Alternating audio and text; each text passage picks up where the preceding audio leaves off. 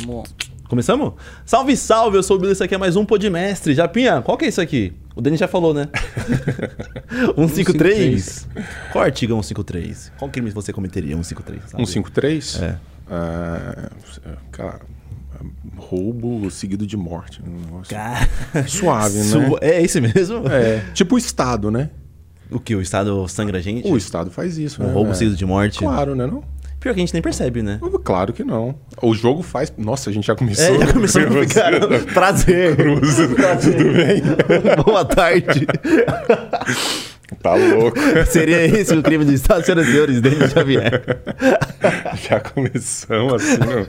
Podemos ir embora já. Acho que a mensagem vamos- foi dada. Será que o pessoal que não conhece o Denis, seria ele então um comunista? É, imagina, Entendeu? falando que o Estado É, rouba e depois mata. Não seria um comunista. Não né? necessariamente. Qual a sua linha de pensamento então, Denis? Cara, eu acho muito difícil, assim, me, me rotular, assim. Eu... Porque quando você rotula alguma coisa Uhum. ou alguém, na verdade, você já tá tirando... Quer dizer, você tá incluindo algumas coisas que não necessariamente o cara, é, vamos dizer, ele compartilha.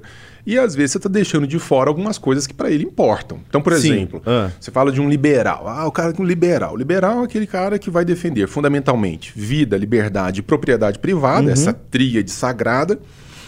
E vai dizer assim: tá, beleza, o Estado pode intervir em alguma situação na vida do sujeito. Ok, o liberal aceita um certo grau de intervenção, vamos dizer, organizadora de alguns pouquíssimos aspectos da vida do, do indivíduo. Ah, Aí você pega o libertário e fala assim: foda-se o Estado.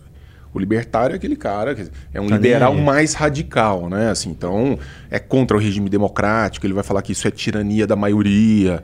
é, ele pensa em estruturas não estatais, Sim, combinadas entre as pessoas, então é o libertário. O cara, tem algumas coisas no libertarianismo das quais eu gosto muito. Então, você fala assim: ah, eu sou um liberal, já estou colocando de fora essas Entendi. coisas do libertarianismo.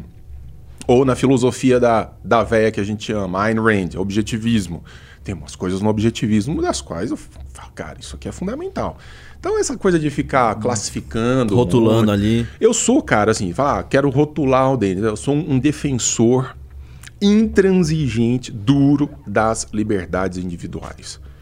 Da Sim. ideia de que o indivíduo deve ser livre e não deve se submeter é, por força de qualquer coisa a grupos, Estado, governo, seja lá o que for. Ô, eu acho que muita gente tem esse pensamento, mas não sabe que tem. Por exemplo, Cara, com certeza. com você vê o, o número de, de empresários, microempresários na favela, que é enorme. Tá louco. E eles, sem saber, defendem um, um lado que eles não conhecem. Tem um livro, cara, que chama. é, Ele não foi traduzido para o português ainda, Gabriel. Ele chama Why Liberty? Por que liberdade? É de um dos papas do libertarianismo. Ele fala assim: no fundo, no fundo, todo mundo é meio libertário. Sim. Porque você fala assim: o que, que é a essência do libertarianismo? Fala, velho, eu quero fazer as minhas coisas e quero que você me deixe em paz. Ponto. É, aham. Eu não quero ninguém me cobrando coisas indevidas. Eu quero ter o meu espaço. Eu quero me realizar. Eu quero me construir. Então você vai pra periferia, você vai pra favela, você vai pro. Você vai onde você quiser. Os caras querem isso, velho. Não querem Estado se metendo. Sim. E, e veja, onde o Estado se mete na vida dos caras é onde ele se fode. O que depende do cara pra ele realizar Ele consegue ali. sobe a favela, sobe a comunidade. Você fala, cara, eu preciso de uma TV. Ele vai se virar. Pra conseguir. Eu preciso Aham. de uma geladeira. Ele vai se virar. Ele vai dobrar turno, ele vai pedir, ele vai. Cara, ele vai se virar. Aquilo que ele depende da estrutura estatal para entregar para ele Uhum. é porco quando é entregue e muitas vezes não é entregue. Ele sai na rua. Você mora num país, metade dele não tem é, esgoto encanado. Metade desse país, metade das pessoas do país não tem esgoto encanado. O cara sai pisando na merda liquefeito. Sim. É? Não tem Uhum. segurança. O cara anda num ônibus, no metrô, todo fudido, todo apertado. Quer dizer, tudo que depende da estrutura estatal. SUS. Quem elogia SUS? Quem não depende do SUS, meu irmão. Eu também acho muito isso. O cara quando fala é, viva o SUS. É, aí ele tá lá com o plano de saúde dele em dia. Isso que, isso que me Sacou? ferra. Porque, que cara, me ferra. é, liga a televisão e vê o que que é. É claro que você tem isso. situações nas quais, assim, virou a última saída do cara. Aí quando ele, depois de seis meses, ele é atendido, ele é, ele é grato. Ele fala, pô, É. não morri. Mas quantos não ficam pelo caminho? E Uhum. o que é pior, quando você pega o custo dessa máquina. Nossa. O custo do Estado, especialmente para o cara pobre. É o cara pobre que mais se ferra. Porque, ó, velho, pensa. Sujeito que ganha 10 mil por mês, ele vai comprar um extrato de tomate no supermercado, ele paga dois reais no extrato. Ele está pagando imposto em cima daquilo.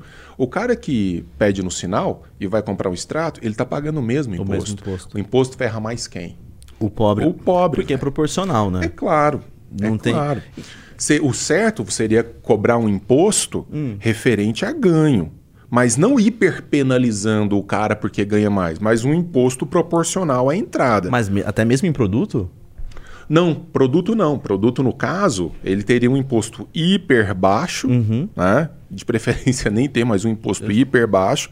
Então, se o cara que é mais pobre não está sendo penalizado com o mesmo imposto que todo mundo vai pagar, um imposto alto no produto, Uhum. significa dizer que ele vai ter mais acesso a mais produtos. Mas na teoria continuaria a proporção. Porque se você tira imposto, você reduz o imposto para ficar mais vantajoso pro pobre, ele vai ser proporcionalmente mais barato pro rico também. Mas aí não tem problema, Não, porque a questão não é Ah. a desigualdade. O problema nunca foi a desigualdade. Não é desigualdade? Não é, irmão. Você fica vendo esses caras na TV, nós temos que combater a desigualdade. Países desenvolvidos são, em geral, muito desiguais. O problema é a pobreza. Se eu tenho um helicóptero, você tem 10, eh, vamos combinar que o problema não é a desigualdade. Sim. Você só tem 9 helicópteros a mais do que eu. Claro que eu estou criando aqui uma imagem, Sim, né? O problema a ser combatido chama-se pobreza e não desigualdade. Então eu preciso de uma, de uma classe, ainda que seja uma classe baixa, mas do cara que, se ele quiser, ele tem condições de ter uma boa escola, ele tem condições de catapultar a sua vida, ele tem condições de empreender, ele tem condições, caso queira, porque a gente tem que partir do pressuposto que pessoas também não querem, velho. O cara quer ter aquele emprego ali, churrasco fim de semana, pagode, e tá tudo certo. Hum, É, é a vida do cara, É? né? Aham. Então tá tudo beleza. O fato de ter um cara que pode pagar muito mais coisa, comprar muito mais coisa, não é o problema. Aqui, então, o- o- vamos dizer, é a pobreza que é o problema. Te- os caras muito ricos podem ser ricos o que for. Eu preciso trazer a classe muito pobre para uma condição de suficiência. Esse Sim, é o entendi. ponto. E isso não se faz combatendo desigualdade, se faz combatendo a pobreza. Em- Porque geralmente o que falam é que você tem que combater a desigualdade para todo ser um início de partida pelo menos parecido para qualquer coisa. Esse início parecido nunca vai existir, a não ser que você arrebente com tudo. O que vai acontecer é você dar condições mínimas semelhantes que não impeçam o cara de crescer se ele se empenhar. Então vamos lá. É, cara, é muito foda isso. Eu fui diretor de uma universidade aqui em, Uber- em Uberlândia, no interior de Minas Gerais, e diretor de processos seletivos. Então, esse negócio de cota racial. né? Os caras falam assim: não, você tem que fazer cota, porque daí a partir da cota o cara vai entrar na universidade, mesmo com a nota mais baixa, isso vai catapultar ele. Sabe qual é o problema? Um dia eu terminei o processo, eu olhei os números e falei assim: ué, tá sobrando vaga para negro. Eu, falei- eu chamei a equipe e falei: o que está acontecendo? No- sobraram vagas de cota. Aí a minha equipe falou: porque os, os negros pobres não demandam ingresso na universidade. Por quê? Hum. Eles tiveram uma escola de base tão ruim que aquilo sai do horizonte deles. Eles, eles Não vão para a vida, isso, é. eles falam assim: ah, universidade, vou entrar na federal, nem fudendo, não sei o quê. Aí o cara vai trabalhar, vai construir a vida e tudo. Então, se ele tem lá na base uma escola razoavelmente boa, a universidade vai estar no horizonte dele. Sim. E ele sabe que ele vai competir e ele não precisa de cota. E aí vem o, o planejamento que tá totalmente equivocado da nossa parte de educação, porque é, total, é uma pirâmide invertida, né? Que tá mais, é, tá mais é, auxílio, na verdade, mais investimento na parte de cima, que é o ensino superior, né? Na- e é isso aí que você falou, que o, o cara Ferra. não, não quer, não, ele Você nem sabe, sabe, quem que tem. paga? eu Ó, a gente está em São Paulo. Você Aham. sabe quem paga ah, o imposto que mantém a USP? É um imposto ICMS. Esse imposto, quem paga é esse cara que está comprando o extrato de tomate. Ele incide mais sobre o pobre, não é? Uhum. Sim. É o pobre que paga a USP, velho. Pro, que pro, paga- pro- pro Playboy. Pro, pro Playboy é, é. frequentar a universidade. Uhum. Para ir lá, às vezes, fazer um péssimo trabalho e tal. Então, a questão é que a universidade, como está hoje, ela é uma das grandes responsáveis por aumentar o fosso que existe entre os mais ricos e os mais pobres. Então, o que a gente tem que fazer é dar condição mínima de base ali, no ensino médio, ensino básico, para a galera falar assim: ah, beleza, você quer ser um puto empresário milionário? Vai atrás. Não, eu quero ter uma vida classe média? Vai atrás. Mas você não condena o cara à pobreza já de partida. Hoje, um menino pobre hum. que vai para uma escola pública, ele está condenado. Você condenou esse cara. Você marcou a testa dele e falou assim, velho, para você superar essa situação na qual o Estado te colocou, você tem que fazer um milagre. Você Sim, tem que fazer uh -huh. um milagre, sacou? Uh -huh. Então, a ideia é que esse menino tenha o um mínimo de condição para puxar por si mesmo. Eu, eu, eu, queria entender, porque assim, o, que você falou tem total sentido de você fazer uma infraestrutura melhor ali embaixo, mas eu quero saber por que, que esse seu. Esse seu é, seu discurso uhum. não é tão bem visto quanto um discurso de esquerda para a classe mais, é, mais pobre.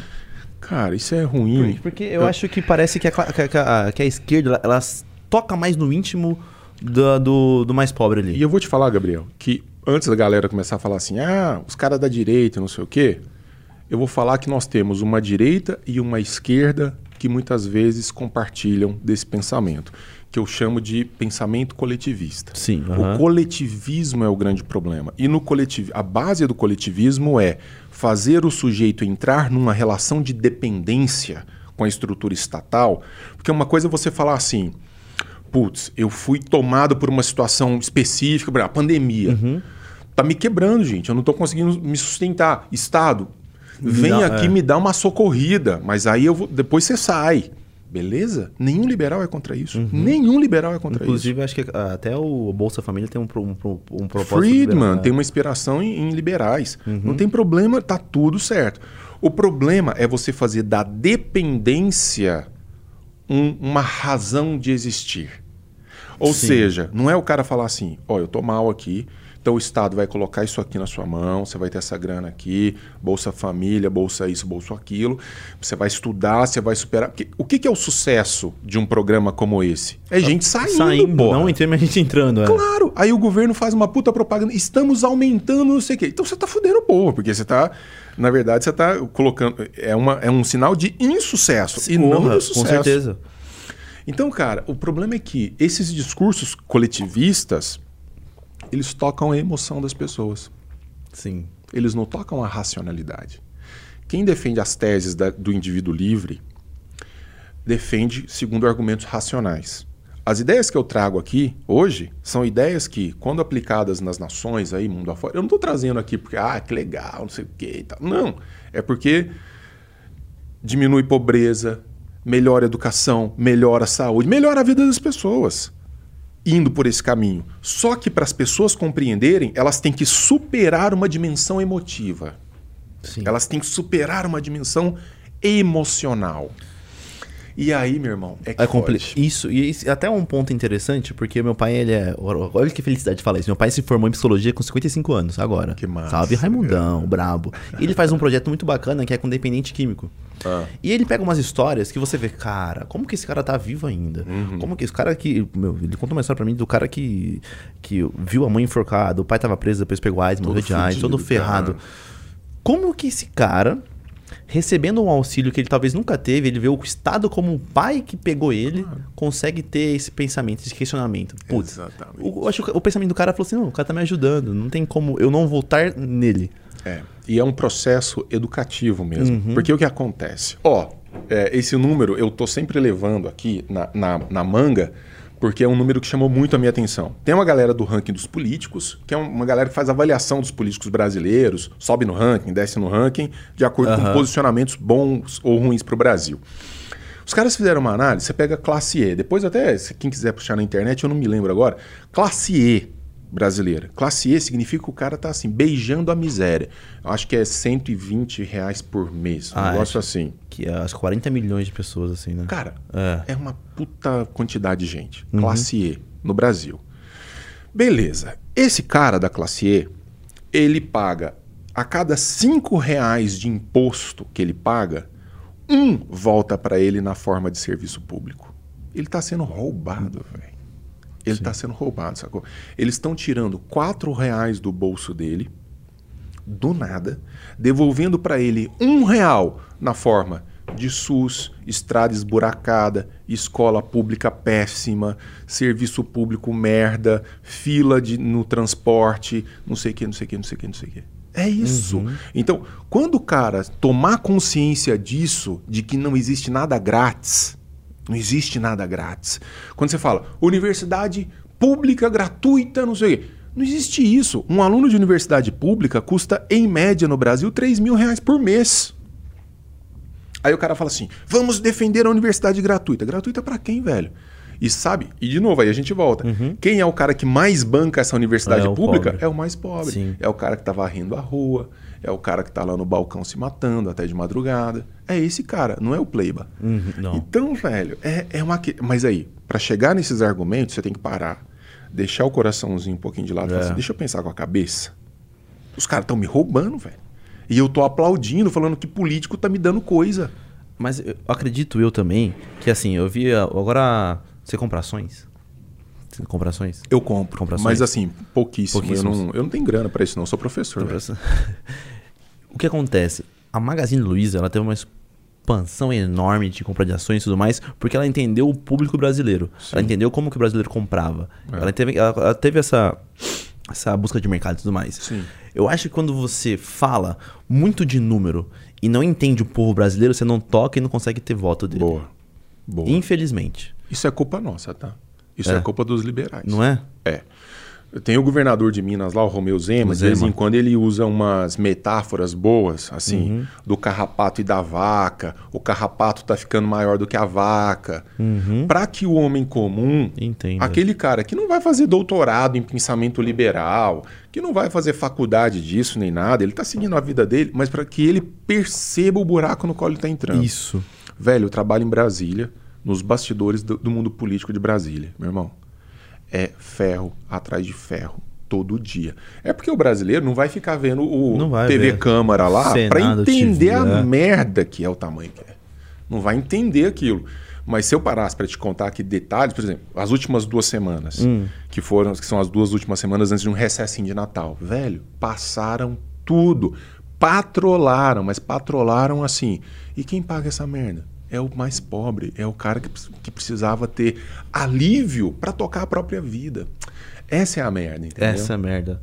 Porque o empresário, o cara que tem grana, ele é penalizado, mas uhum. ele vai ter repassa custo. Hum, sim. Você entendeu? Com certeza. Assim, uhum. ah, se, é. eu tenho que passar o refrigerante de 5 para 10, velho, é. eu não vou fazer, não vou fechar meu negócio. Uhum. Então, no fim, explode a bomba mesmo, é sempre no mais pobre. Então, mas você acha mesmo que tipo, falta ainda um, um senso comum do liberal, do libertário a chegar no público brasileiro? Eu acho que está melhorando. Está melhorando? Está melhorando Será? muito. Por exemplo, tá, é. Eu, eu, eu tô aqui, brother. Sim. Imagina isso. Sim, é, o que, que nem o, o Amor, ele teve um, um, número até que razoável bem na última Ele eleição. que nem é exatamente é. um liberal liberal. É um uhum. cara que se aproxima da nossa régua e tal, Sim. de vez em quando dá umas escorregadas, mas não é nosso inimigo, não. Ele concorda uhum. com a gente em 80%, 90%. Então imagina, esse discurso está chegando. Velho, eu tenho um livro que é best-seller sobre esses temas. Ou seja, tá indo. As coisas estão acontecendo. Inclusive, esse aqui eu quero te dar. Oh, esse é um lançamento desse ano.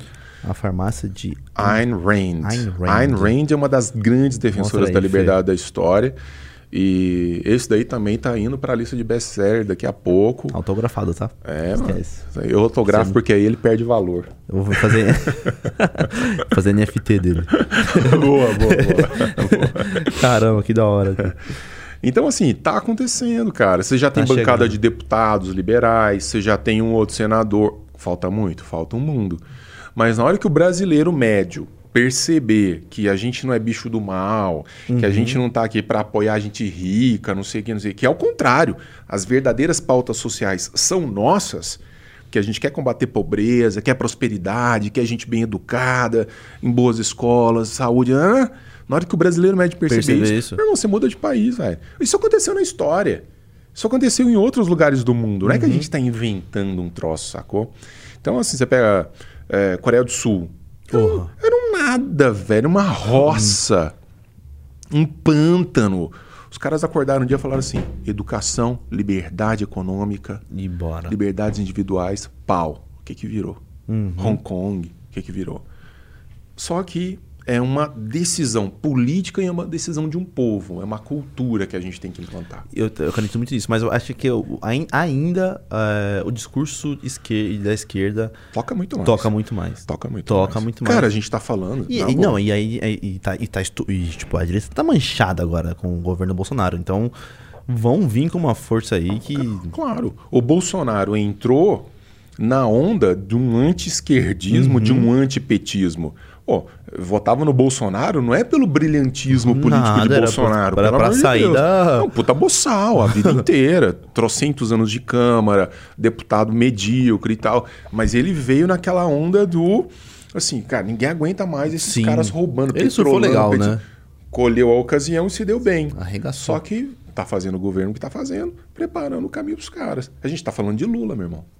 É isso aí. Sacou? Isso é bizarro. É bizarro no último grau. É, pensar que Lula pode ser de novo aí. Não, porque se você estivesse falando assim, é. ah, vamos tentar o Haddad de novo, vamos tentar os. Pelo menos um cara que não foi preso. Uhum. É, um cara que não é. Porque não é que ele é inocente. É porque os caras fizeram uma chincana. Bem bolada ali. É, ali pra é. jogar pra primeira instância uhum. de novo. Mas, velho, é surreal. O Brasil, nesse sentido, tem que andar muito. Mas, assim, eu não sou otimista porque o, o otimista é meio bobão, assim. Mas eu sou um realista esperançoso que está vendo a coisa cara, o, a gente já começa a causar um certo incômodo. O liberal, assim? O liberal é? é, já começa. Que nome que você. É que assim, trazer nomes é complicado. Ah. Mas tem alguém. Vai vir terceira via, vai vir com o Moro. Não hum, vai ser liberal. Não vai ser liberal. O Moro já, não tem, eu acho. Mas já a régua. Tem um negócio hum. Que depois o cara que quiser estiver assistindo aí pode buscar na internet, chama-se Janela de Overton. A gente fala muito de janela de Overton. Janela de Overton é uma janela das oportunidades. Então, assim, você pega Estados Unidos, 1950, 1960, luta contra o racismo. Uhum. Aquilo, num determinado momento, lutar contra o racismo era um absurdo. Porque o racismo estava impregnado, especialmente no sul do era país. Lei ainda, né? Era lei. Era lei. Uhum. Então, negros de cá, brancos de lá. Então, você falava, cara, não, não pode, a gente tem que estar juntos. Cara, o que? Você está louco? Então, era uma coisa absurda. No curso da história, aquilo saiu de, uma, de um elemento absurdo uhum. da vida social e começou a avançar para uma possibilidade, que depois avançou para uma realidade, que depois avança até algo necessário. Ou seja, há um processo de ajuste de certas ideias que vão sendo amadurecidas no curso da história. E a gente vai passar por isso com relação às ideias liberais. É um amadurecimento. É, Moro uhum. é liberal? Não é liberal. É social-democrata. Um social-democrata já é melhor do que um socialista, do que um comunista. Já é melhor do que um Boulos, já é melhor do que um Lula, já é melhor do que um coletivista de direito como uhum. Bolsonaro. Ah, porque você está fazendo campanha para o Moro? Não. Aqui no Brasil, a gente ainda por um bom tempo vai ter que votar numa merda menor para evitar uma merda maior. Sim. Isso aí uhum. vai acontecer. Eventualmente a gente vai ter um segundo turno, quem sabe, entre Lula e Bolsonaro. Eu estava falando com um amigo ali agora, que eu vou ter que votar num cara que eu considero menos pior e chorar em posição fetal uma semana em casa. É isso, velho. É, e, e tentando melhorar. E tentando melhorar. Seremos, é, que você falou, otimista. Você não é um otimista. E eu queria muito entender sobre a sua ideia de egoísmo. Que você falou de, de otimismo, você falou meio por cima. Tá. Mas você, tem essa pergunta da Nanda, que ela mandou salve Nanda, que fez essa ponte. Nanda, beijo, salve Nanda. Nanda. E que, é que você falou sobre otimismo, já lembrei de egoísmo. Tá. Cara, mas com relação ao otimismo, não é otimismo, ah. porque o otimismo é uma espécie de projeção mental sobre a realidade, independentemente da realidade. Então, assim, a merda tá acontecendo, as coisas estão quebrando tudo, eu vou falar, não, esse negócio vai ficar lindo e maravilhoso. Uhum. Não, não é. Porque o otimista, ele é um tanto quanto ingênuo. O Sim. pessimista, por outro lado, ele é preguiçoso. O pessimista, ele olha para a situação, ah, tudo igual, não sei muda o quê. nada. É, muda nada, é tudo uma merda. Então ele não tem compromisso com nada. É uhum. É aquele cara que provavelmente nem toma banho. Amanhã eu vou sujar de novo, entendeu? Tá tudo fodido mesmo. Então o pessimista, ele é um cara que não tem compromisso com coisa nenhuma. Já um realista, vamos dizer, um, um sujeito que, que é, ele, ele vê que tem condições de melhorar, mas ele tem que trabalhar. Ele trabalha uhum. para que aquilo aconteça. Então eu sou um, esse, esse realista que, que vê as coisas acontecendo. Cara, o livro mais vendido de economia do Brasil hoje é um livro de um, é, de um liberal chamado Mises, um livro chamado As Seis Lições. Leiam, um livro curto, Mises. Mises. M-I-S-E-S. As Seis Lições do Mises. É o livro de economia mais vendido no Brasil hoje. De um liberal. Não é o Capital do Marx. Não. Ou seja, a galera tá querendo. A galera começa a entender. Você elege um governador liberal, você elege uma bancada liberal. Aí na hora que vem as caninanas lá políticas, os caras já não nadam de braçada sozinhos. Tem sempre alguém que fala, ó, cara, isso é criminoso, velho. Igual aconteceu agora lá. Votaram a, a 6 bi de fundo para nego fazer campanha. Isso aí é. isso- É de chorar, É irmão. de chorar, é de não sentar e. Vê lá quem votou contra. Bancada liberal em peso. Todo mundo, não teve um que, aceitou. Os caras estavam dando soco na tribuna, soco na mesa, assim. Isso é um absurdo, isso é crime.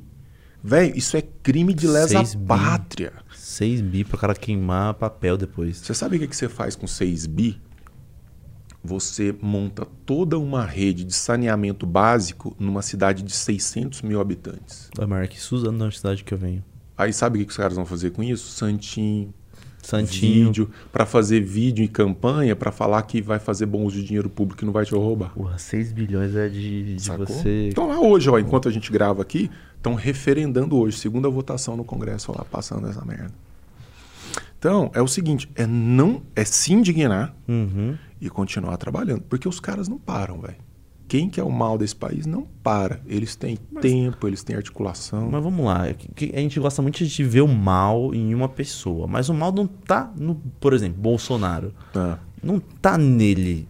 Não tá nele. Tudo bem que ele faz umas cagadas, mas ali é a Câmara. Acho que é a Câmara que ferra tudo. Vamos falar assim, de maneira desapaixonada? Hum. Vamos falar sem paixão política? Porque no Brasil hoje tudo é código binário. Uhum. É, né? ou você você é tá- bolsonarista, todo você é mundo é- lulista. assim. Vamos assim, Hum. desapaixonar, bater um papo frio, cara. O que acontece? É, Bolsonaro. Bolsonaro fez um primeiro ano. Obrigado. Bolsonaro fez um primeiro ano muito bom, cara. Porra, Muito tava, bom, tava ali, tava caminhando, passou umas reformas bem, bem impopulares Cara, a reforma da da Previdência, Previdência é reforma que país europeu não faz. Uhum. Entendeu? Negócio sério. Guedes trabalhando sério, não sei o quê. Tinha um pensamento extraordinário, do tipo: o que eu não sei, eu passo para quem sabe. Ó, Sim, ele falava isso. eu não manjo de economia, Guedes. Vai lá e faz. Vai lá e faz. Eu não manjo de luta contra a corrupção, Moro. Vai, Vai lá, lá e faz. Tarcísio, vai lá e vai fazer estrada, Uhum. estrutura, não sei o quê. Deixa os caras trabalhar. Nossa, tava legal, tá ligado? Tava legal. Tava bacana. Ou seja, beleza. É Uhum. aquilo ali, aquele é o ritmo. Quando o cara começa a se fuder, quando começa a falar. O maior inimigo do Bolsonaro é, É. a língua É a dele. língua dele. Entendeu? O cara não se segura. Porque ele também é daquele tipo, se ele falou uma merda, ele vai até o fim dessa merda. Ele não sabe. Mas é Voltar. porque ele percebeu que ele começou a depender da galera que acha isso lindo para sobreviver é. politicamente. Uhum, isso mesmo. Então é um cara que fala assim, pô, velho, não, deixa eu dar uma pra trás aqui. Fala assim, ó, pessoal, eu cometi um erro, eu cometi um equívoco aqui. Não é assim. Como é, velho, imagina, você tem uma namorada e daí você passa o dia inteiro falando pra ela assim, sua gorda obesa, cheia de celulite, esse cabelo todo fudido, você tá fedendo e não sei o quê. Aí à noite você quer transar com ela, velho. Ela vai olhar pra você e falar: sai daqui, seu cavalo, seu merda. Aí você tem um cara que passou a vida inteira assim. É, porque é tudo bandido. A STF é tudo vagabundo, o STF é tudo bandido, o deputado é tudo bandido, o senador é tudo bandido. Ok, meu amigo, mas pra você passar algumas coisas, você, Você vai ter que conversar com fazer, esses é. caras. Então, não é fazer politicagem. Não Uhum. é comprar voto nem nada, mas fazer política. Política é diálogo. Sim. Então, se você já parte xingando o cara, não é que ele vai olhar para você cheio de carinho e amor. E o Bolsonaro é o seguinte: ele fala assim, não, nós precisamos de pacificação entre os poderes. No dia seguinte, ele tá xingando os caras de novo, velho. Ele não se aguenta. Ele não se aguenta. E antes dele ser eleito, ele falava isso. Não, eu vou ter que, vou ter que conversar com os caras. Claro. Ele tava dando uma reduzida ali. Agora, tava- quem não houve cuidado, houve coitado. Porque se ele tivesse continuado a conversar sem dar esses arroubos de loucura em rede social, etc., ele não tinha que se entregar a quem ele se entregou depois para não ser empichado. Collor de Melo, esses, esses bandidos, tudo Todo que estão na política do Centrão, que ele falava que nunca, que não sei o quê, teve que abraçar os caras. Então, velho, é em larga medida culpa do Bolsonaro. pelo modo como ele procedeu, sacou? Ah, por quê? Ele, ele ficou quantos anos na Câmara dos Deputados? Mais de 20. Ele sabe como que funciona. Sim. Então ele tinha que ter sacado. Falou assim: eu não vou falar isso, velho. Porque eu vou me fuder inteiro. Mas você acha, você acha que teve um ponto pra ele mudar todo esse pensamento? Tipo assim, pra ele ser. Porque pra mim ele, ele, ele iludiu, ele sacaneou o público porque ele vendeu uma coisa que tava legal, tá no papel. Tava. Você tinha um plano legal ali. Um puta Um plano. plano bacana, que ele falou assim, meu, não sei, deixa pra quem sabe. Exato. Isso eu acho que. Isso é o que mais me dói, cara. é- Essa daí foi a melhor ideia dele. Tipo, ah, não sei fazer isso, faz aquilo lá, você faz eu aquilo, fiz aquilo vídeos outro. elogiando ele nesse sentido. Não era? Ele é melhor que falou. É- é- isso é um, é um, é um líder. Isso é um líder. É um líder. Você não vai lá no lugar do atacante pra fazer o gol. Você só fica aqui falando assim, atacante, o que, que você quer pra você fazer Uhum. mais gol? Só que ele é um cara autocentrado. Ele não consegue imaginar que o sucesso dele está atrelado ao sucesso da equipe dele. Isso, ele sempre quer estar ali. ele é Aí um assim, refer- então é aquele cara. É. Já viu a Margaret Thatcher que falou uma vez? Falou assim: se eu, é, ter poder ou uma coisa assim é igual ser uma dama. Se você tem que ficar falando para os outros que você é o tempo inteiro, é porque você não é. Uhum. Uma dama é uma dama, ela se apresenta como uma dama, ela age como uma dama. Quem tem poder não precisa falar, olha o tanto que eu sou foda, olha o tanto de poder que eu tenho. E ele começou com isso. Por quê? Porque ele sabe que ele estava sendo rifado. Então, tinha tudo. Tudo. Tudo. Tudo. O Bolsonaro, se ele tivesse ficado dormindo, andando de jet ski e passeando de moto, ele seria reeleito assim, ó. Isso. Eu sem também acho. sofrer. Sem sofrer. Mas é. resolveu xingar, resolveu odiar, resolveu fazer campanha. O que, que um presidente tem que, tem que falar de vacina, velho? Pelo amor de Deus. Deixa quem. Deixa quem. Cara, velho, pelo amor. Ah, é vacina que você toma vacina, então. E eu acho, eu acredito eu que ele conseguiria passar tudo o que ele quisesse, porque ele tinha o, a maior parte do Porra, público com ele. Todo Tava mundo. todo mundo com ele. Qualquer coisa que fosse impopular, ele falou assim: a Câmara não vai passar, todo mundo pra rua. É isso. E já era. É isso. já era. Você sacou? Então, assim, é um cara governar com o povo. Uhum. Isso. Fala assim: olha, não, moçada, aqui é pauta anticorrupção. Meu filho tá envolvido com rachadinha, ele vai responder. É, eu, eu acho não vou ficar mexendo que foi com esse o ponto Federal. Pode dele? ter sido. Pode ter sido alguma coisa. Eu acho que foi esse o ponto. Pode ter sido. Você sabe quando eu falei? Eu fiz uma live Ah, é, ali quando foi. A, quando o Moro anunciou que sairia Uhum. do governo, eu fiz uma live e estava ao vivo junto com um amigo meu, o Rodrigo Marinho, um, um defensor da liberdade lá de Fortaleza. E, aí a gente conversando sobre isso, aí falou, ele- o Bolsonaro marcou uma, uma entrevista coletiva logo. lembro. essa- Lembra ah, dessa? O na- Brasil na- parou. Parou. Porra, vai soltar uma bomba, não sei o quê. Cara, ele balbuciou uns troços lá que dava uma, uma puta vergonha. E o Moro só falava a mesma. A uma coisa que o Moro falava: mostra o vídeo. Só falava isso, lembra? Véi, uma puta vergonha daquilo. Eu falei, vai soltar uma bomba, vai Ele destruir fez, o é. Moro e A, a verdade vai ser esclarecida. Esclareci. Ele tem É. dessas coisas assim. Eu vou provar que tem fraude nas urnas. Aí o cara chama uma live, o Brasil para pra ver a comprovação Uhum. da fraude. A primeira frase do cara: Eu não tenho provas de que tem fraude nas urnas. Por que, que você é assim, cara? Por que, que você é desse jeito? Entendeu? Não precisa. Não. Uhum. A gente quer o bem do cara porque a gente quer o bem do país. Então ali eu acho que começa. E aí, cara, o corpo político, tanque de tubarão. Pingou sanguinho ali, meu irmão. Ah, você tá fraco? Aí que eu Aí que vou- já era. Nunca eu vou te ajudar. Cima. Vou. Mas você sabe quanto custa? Aí começa. Verba secreta, não sei o que lá. entendeu? Nossa, ele saiu distribuindo cargo. É, véi. Mas É acredito eu ainda que foi por conta dos filhos dele que ele começou a distribuir isso aí. Que ele não queria ver os filhos dele se ferrando. Pode ser, cara. Pode ser. Assim, mas é Talvez. aquela história. É, a gente tem que aprender com os fatos. Eu sei que incomoda. Uhum. Então, um bolsonarista que tá ouvindo a gente agora, às vezes tá chateado e tal, mas, velho, fatos são fatos. Você não pode ficar olhando assim para um negócio e. Não. E, e é engraçado, né? Quando eu comecei, eu falei, eu fiz campanha pro cara, eu Uhum. votei no cara. Quando você começa a criticar, aí os caras falam assim: não, isso é inteligência estratégica. É xadrez 4D. É, você é um gênio. cinco- Aí você fala, velho, eu estudei tanto, cara, eu li tanto, eu fiz doutorado, eu estudei política, eu estudei filosofia. Cadê isso aqui? Onde vai parar essa merda? Isso aqui é só coisa ruim. Vocês não estão vendo? Não, eu sei que não tá vendo a grandiosidade do, do mito e não sei o quê. E só dando com a cara na parede. Só se ferrando. Pá, só se fudendo. Meu irmão, a realidade fala por si. E, meu, e foi, é, é uma, foi um marco, acredito que a eleição dele foi um marco, porque a primeira vez que você ficou interessado, acho que o brasileiro ficou interessado no número de ministros é, e o nome de ministros. Porque sim. você não sabia quem que era o ministro da, da economia, talvez Exato. alguns sabiam, sabiam. É. Mas foi ali onde parou mesmo e falou assim, ó, quero saber quem que vai ser. Ele montou um time de bom, estrelas. De estrelas, é. um time Star bom Team, pra... Dream Team, Dream tá Team é, um time bom. Sim. É, então Era aí. só deixar os caras trabalhar. Vacilo. Mas é, é. Cara, você viu aquela metáfora do, do, do, sapo com o escorpião para atravessar a lagoa? Então o, o sapo fala: Ó, oh, escorpião, sei que você tá precisando atravessar a lagoa, mas você não me pica, não, senão nós dois vamos morrer afogados. E o escorpião sobe no sapo, o sapo no meio lá da lagoa, o escorpião, pá, pica o sapo. O sapo, pô, escorpião, mas velho, nós dois vamos morrer. O escorpião, é, sinto muito, é mais forte do que eu, é a minha natureza.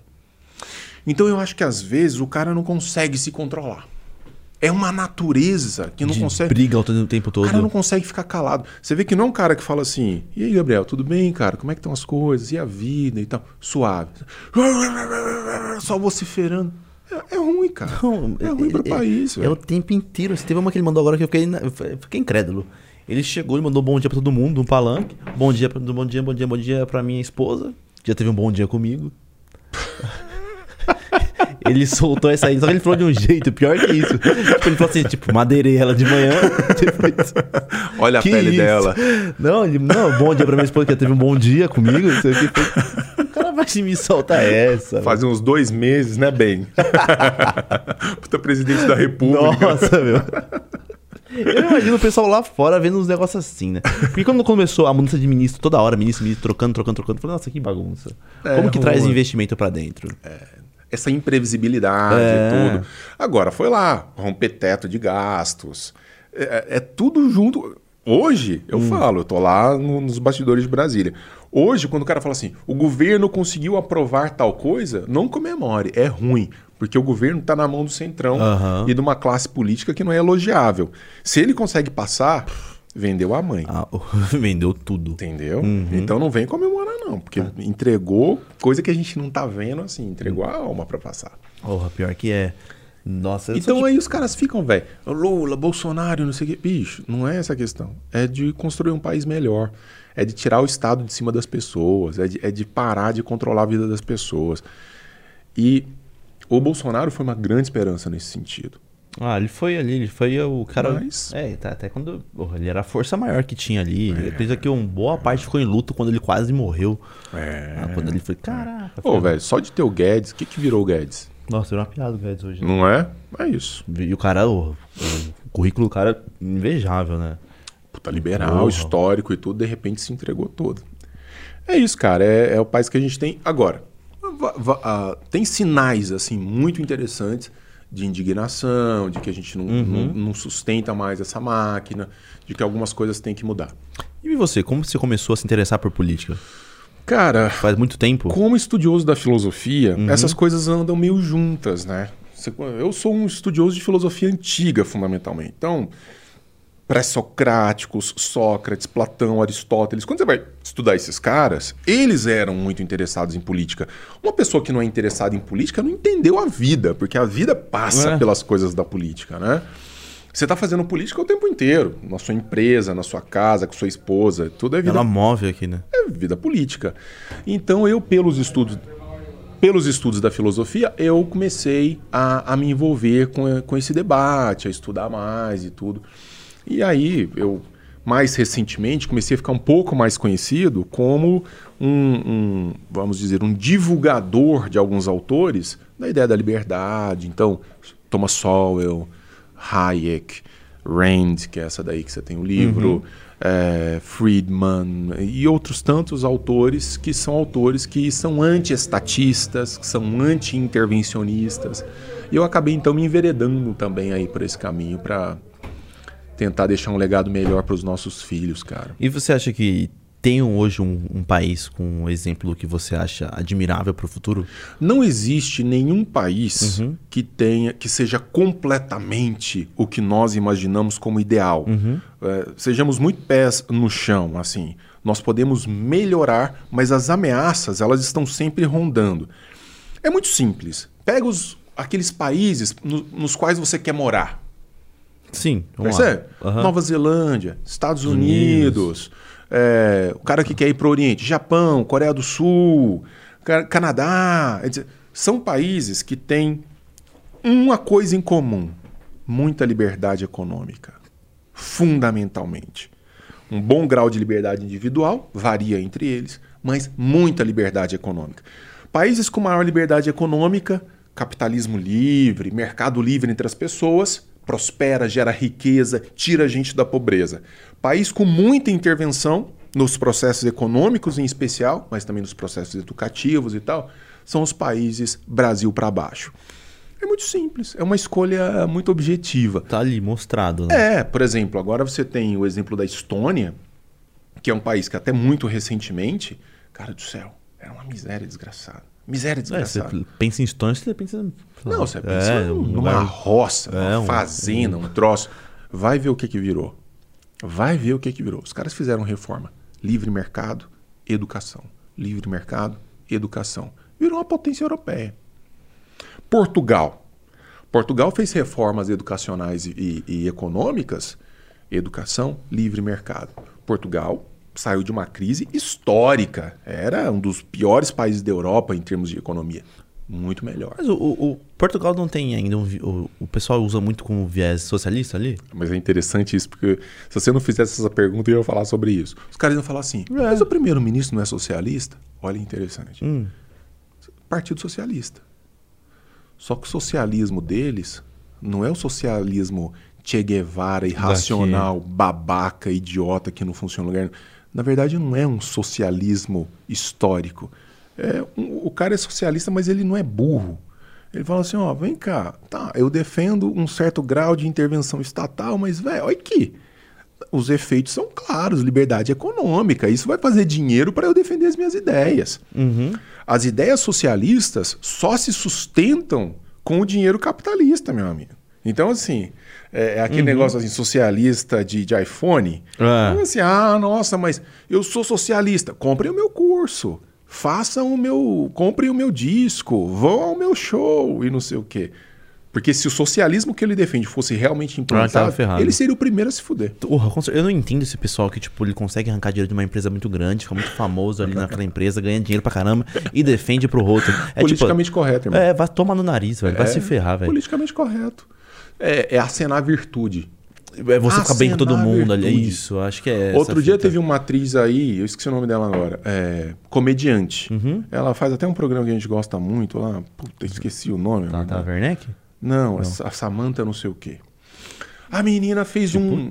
Schmutz. Schmutz. Fez uma música Uhum. é, anticapitalista. Aí você abre a o Instagram da menina, sei lá o quê. A Tweet menina. for iPhone. Meu irmão, é só Gucci, é só não sei o quê. Cara, eu não entendo essas. essas isso aí pra mim é tipo assim. Então é isso, cara. É muita sacanagem. Eu sou cristão. Eu não consigo é, não tentar dar exemplo de cristianismo. Sabe? E é, é complicado. Sim. Só que você sempre segue uma linha ali. Eu não vou defender uma coisa que eu não, não, não acredito, que eu não vivo. Agora o cara vive. Exatamente. Vive a merda do capitalismo ali, ó. Comprando ali, tá todo dia ali. E vende uma, uma, uma imagem totalmente contrária. É porque defender a miséria pro outro é suave, entendeu? Ele É. sabe que os Ele efeitos sabe da práticos. E talvez algum, muitas pessoas que eram miseráveis saíram da miséria saíram por esforço dele. É claro, é claro. Essa é a questão. É você ter a liberdade é, do, do sujeito se construir, se fazer. Hoje, quem mais impede o crescimento de um cara que quer crescer? O Estado, que dá para ele uma escola ruim. Tenta abrir um negócio. Outro dia, minha esposa, a Bárbara. Ah, vamos, Denis, você tá com uma rede social crescendo, não sei o quê. Vamos fazer uma empresa, fazer umas camisetas estilosas, assim, liberais, libertárias, não sei o quê. Vamos, Bárbara, você toca. Começou a chamar contador, não sei o que, falou assim: o quê? Como é que eu sustento Não isso? tem como, não tem. Olha aqui. Para onde vai o lucro? Tanto de imposto, tanto de imposto, tanto de imposto, taxa, não sei o que, taxa, taxa, taxa. Você é punido por querer empreender. Ah, isso mesmo. Sacou?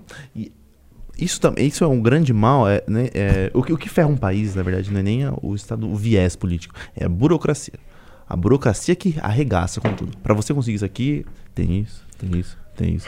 Pra você botar uma pia no banheiro, tem que fazer isso. Chamar um cara pra ver. Tem que chamar um cara pra ver. Não Tem que chamar Aí um- não, aí você tem que abrir a Piabras, que é o órgão que vai produzir as pias. E aí você tem que ter um grupo que vai fiscalizar a Piabras. Isso. E daí vai, o Estado vai. Vai só. e- Sacou? Agora eu vou trazer de novo, que nem aquele cara que sai da miséria ganhou muito dinheiro e- e vende isso. Aham. Mas tem aquele cara que sai da miséria e vai virar um servidor público, talvez. Certo. E aí, o cara, quando ganha, vira um servidor público, ele tem um salário muito grande, alguns. É. Tem, uns, Tem uma elite. Tem uma elite ali. Tem. Por exemplo, tem um brother meu que trabalha na CPTM É. e ele ganha um um X. Uhum. E tem uma pessoa que ganha, mano, Tem gente que ganha muito pra ir, tipo, umas público. 4 horas por no dia trabalhar. É. Entendeu? E aí, tipo, uns 40 mil reais. Sim, você criou duas classes. Você criou o pagador de impostos e aquele Uhum. que vive dos impostos. E, e como, co- como você muda a visão de um cara que. que- por exemplo, seu pai, Ah. o meu pai, talvez, também, o Aham. que, que ele quer de você no futuro? O seu moleque tá estudando, o seu filho dele. Estuda, passa num serviço, um serviço, um cargo público Sim. e faz a vida. Mas mais- isso é a marca do insucesso de um país. Mas não um- tá enraizado no, no, no povo? Cara, mas, mas veja, isso não nasceu assim, cara. E essa é a questão. As pessoas pensam assim, ah, é uma tradição. Ah, não. Mas acho que veio, do, não vai- veio muito. Velho, veio- é, veio. tudo- é, uma mentalidade, que tem que ser mudada. O cara que tem que ser aplaudido é o cara empre... Tudo bem, vamos lá. Eu sou um defensor de que pessoas que pensam a liberdade e que querem se livrar do Estado, em primeiro lugar, vão ter que entrar em algumas estruturas estatais. Você vai precisar de alguns caras numa operação que eu chamo de cavalo de Troia. Então, para quem leu a Ilíada de Homero ou já ouviu falar, ficava lá a, como chama? a muralha de Troia, os, os gregos 10 anos querendo entrar na muralha de Troia, e uma puta muralha que não caía por nada nesse mundo, e os troianos lá numa boa. Até que os gregos falaram, velho, não tem jeito, nós estamos fodidos aqui nessa história. Ulisses, ou Odisseu, que é o nome grego de Ulisses, chama o, o rei grego e fala assim: Eu tenho um jeito para entrar nessa muralha. Não é dando cabeçada na muralha. Ela não vai cair. Vamos colocar a gente nossa lá dentro como um presentinho para os troianos. Vamos pegar aquelas madeiras que estão ali de navios afundados, vamos fazer um cavalo, vamos colocar um punhado de guerreiro grego dentro, vamos chamar o rei Príamo de Troia e falar: Príamo, eis aqui um presente para você em reconhecimento da nossa derrota. Então, aqui, ó. Enfiou o cavalinho para dentro, galera chapada, foi todo mundo dormir, os gregos desceram do cavalo e arregaçaram com a guerra. A operação é essa. Nós temos que ir para dentro da máquina. Porque se você deixar a máquina na mão dos inimigos, eles vão moer a nossa vida aqui fora. Então, quando, pelo amor de Deus, algum liberal fala assim: vou entrar na vida política, não tenta demovê-lo de ideia, não tenta tirar isso da cabeça dele, cara. Apoia o cara. Porque vai ser um sacrifício pessoal, vai ser um sacrifício para ele. Ele podia estar cuidando da empresa dele, cuidando das coisas dele. Às vezes, um, um- um menino honesto dentro de casa fala assim: tô querendo entrar na vida política. A mãe pira, o pai xinga. Tá louco, metido. Vai ser mais. um- É. Não existe espaço vazio, cara. Não existe espaço vazio. Se você não ocupar, outro vai ocupar. E se for um filho da puta, vai ocupar um filho da puta. Isso, então, o que me deixou triste, saber que a Nanda não, a Nanda não quer ter uma. Nanda. E aí, Nanda? Qual que é a sua Nanda? Nanda. Acorde, menina. Menina. Falou, e aí, tipo assim, você quer mudança? Acho que, tipo assim, eu queria muito ver a Nanda lá dentro ali. Alguma coisa. Talvez será que foi uma estratégia dela falar que não quer? Pro público ficar inflamado? Charme. Entendeu? Charme. Ela não, cabeça, cabeça. Ela, Pensa à frente. É. E outra, a Nanda é super jovem, né? Ela 21 pode anos, agora, ela pode agora, se ela quiser, preparar um pouco mais o público Uhum. dela e depois sair. Mas é importante que em algum momento, eu fico vendo essa bancada liberal que tem lá em Brasília, com a qual eu trabalho, é, velho, tem cara empresário. O cara deixa a empresa na mão dos outros, ele perde grana, Uhum. ele perde convivência familiar. Porque ele podia estar com a esposa, ele podia estar brincando com os filhos e tal, se fudendo. Em nome de, de um princípio, cara, de falar assim: nós temos que tirar o Estado de cima das pessoas. Então é meio comovente até. Aham. E é esse cara que não faz campanha com dinheiro público. Olha que merda, velho. Imagina, você sai candidato a deputado federal, deputado estadual, senador, e fala assim: tá, eu tenho direito, é legal eu fazer isso. Ninguém vai dizer que eu tô cometendo uma ilegalidade, mas eu não vou usar dinheiro público, velho. E eu vou competir com os filhos da mãe, tudo que estão usando. Nossa, e quando o cara. Tem cara, tem cara que é nojento quando ele se esconde atrás disso. Pelo amor, cara. não, mas não tô cometendo nenhum crime. Percebe? Quando eu vi o Marco Feliciano dos dentes lá. É, 200 pau você pagou no tratamento. dente do cara. De dente. Do dente. É. Tem um deputado bolsonarista aí, como é que é o nome dele?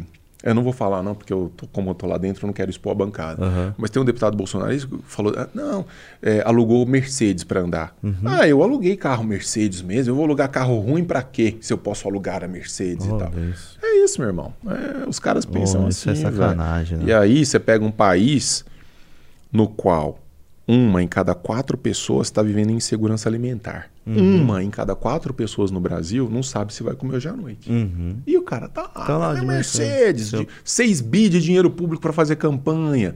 É essa máfia. que- E eu falo, o Estado é muito pior do que a máfia, porque a máfia ainda tem moralidade. A máfia é criminosa, mas se você desregrar dentro da estrutura, a própria máfia. Você pega aí esses grupos de criminosos, eles têm uma ética interna. Se fizer isso, meu irmão, a gente passa na hora, não sei o quê. O Estado é muito pior do que a máfia, porque não tem regra moral. Não tem regra moral. não- nenhuma. Nenhuma. Nenhuma. Zero. Zero. É conveniência pura.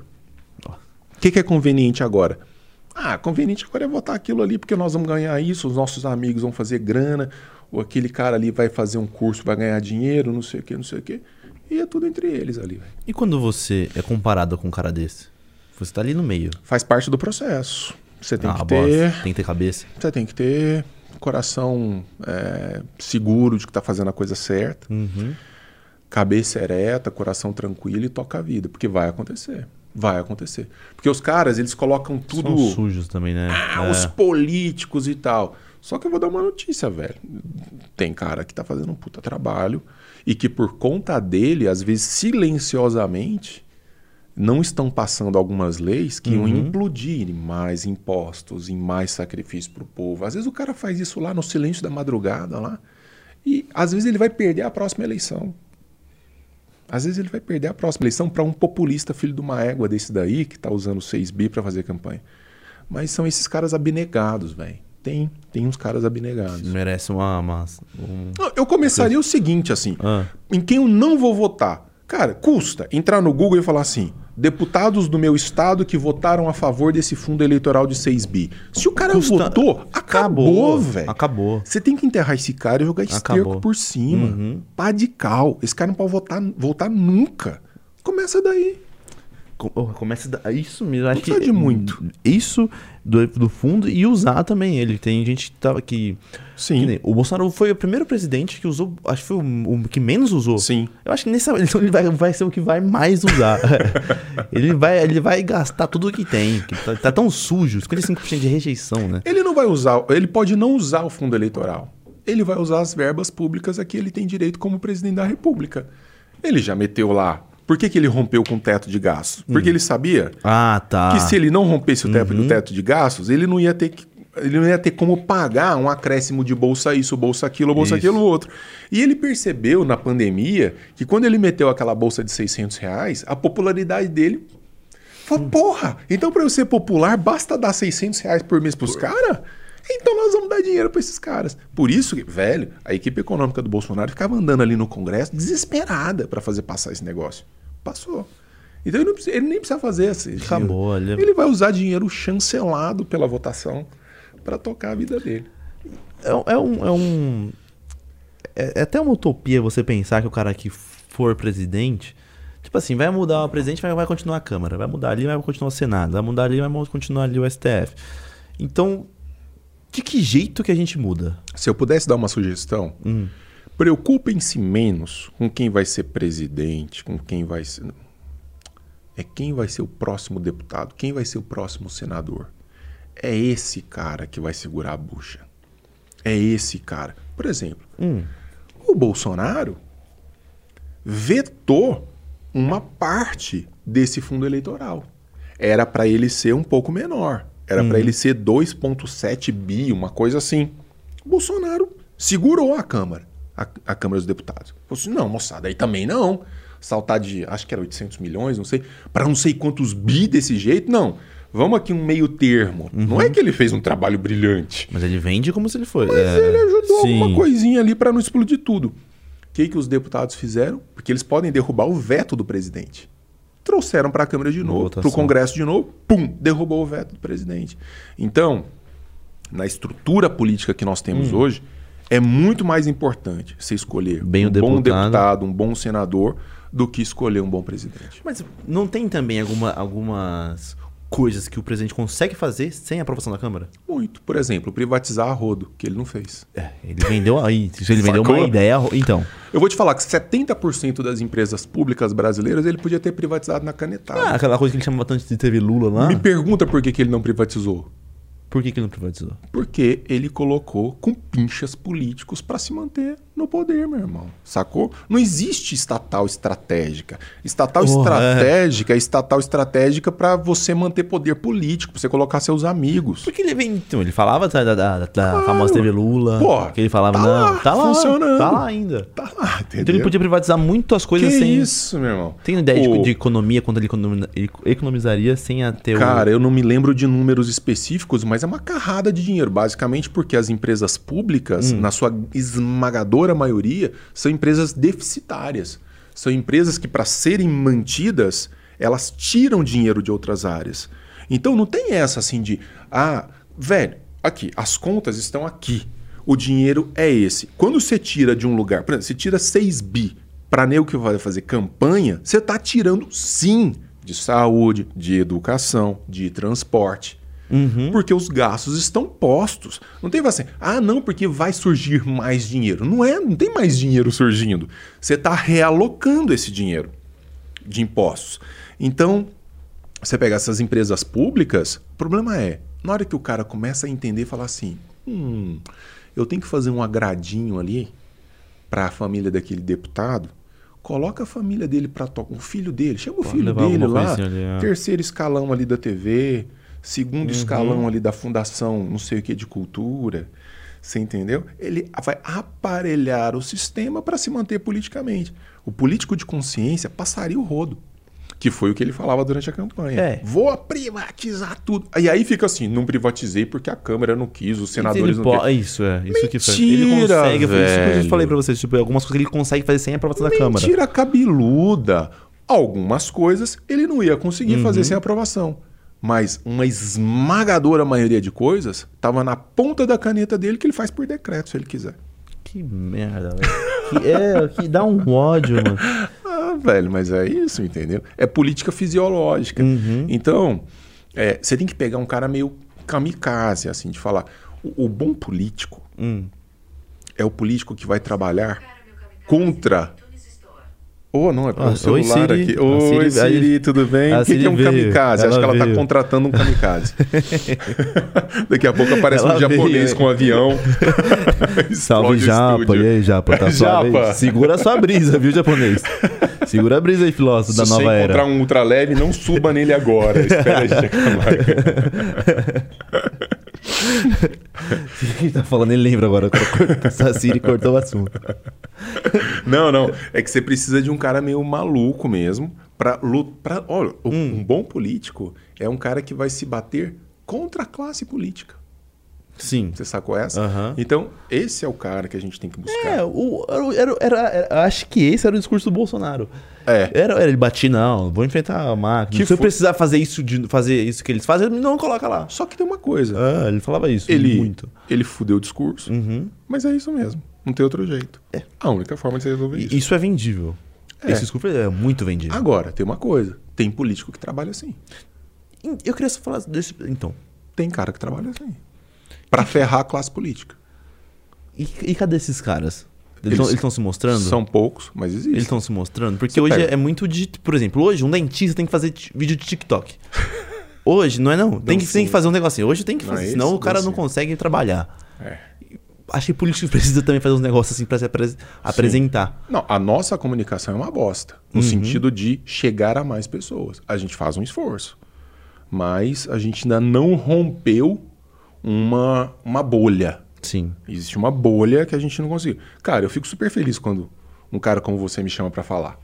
Porque eu tô falando aqui certamente fora da minha bolha. Uhum. Porque tem uma galera de visão política muito diferente, tem gente que concorda, tem gente que discorda, mas a gente está conversando. E as pessoas estão muitas vezes pela primeira vez ouvindo, ouvindo algumas isso. ideias. É. Então, isso é maravilhoso. O que, que adianta eu ficar só pregando para convertido? É.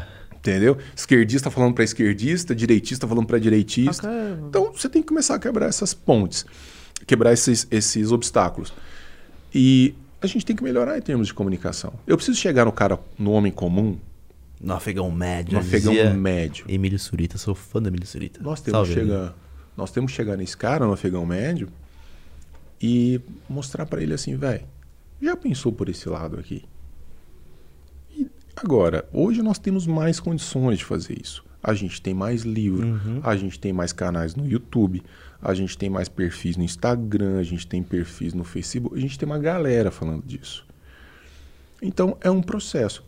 Não vai acontecer tudo na, na minha geração, vai Não vai, acontecer é. muito mais coisa na sua geração, mas na geração dos teus filhos vai acontecer muito mais, Mais, coisa. aham. Então a gente vai preparando um caminho. Mas acho que volta àquela, aquele ponto de, de a gente ser sempre ter duas opções. É. Se você fala isso pro cara, fala, não, você é comunista, tá falando merda pra mim. É, ah, cara. você quer vender pra China. Tá? Mas, Gabriel, cara, tem almas insalváveis. A gente tem, Tem, que eu sou um disso. pessimista, eu tô, eu tô sendo um pessimista, né? É, você tá muito pessimista. jovem tô- ser pessimista. Caraca, eu tô velho. Olha o que, que você faz, cara, o trabalho que você faz. tô velho, Pessimista pra quê? A gente, assim, tem almas que não são salváveis. Uhum. Então não adianta. Por exemplo, eu vou chegar num cara.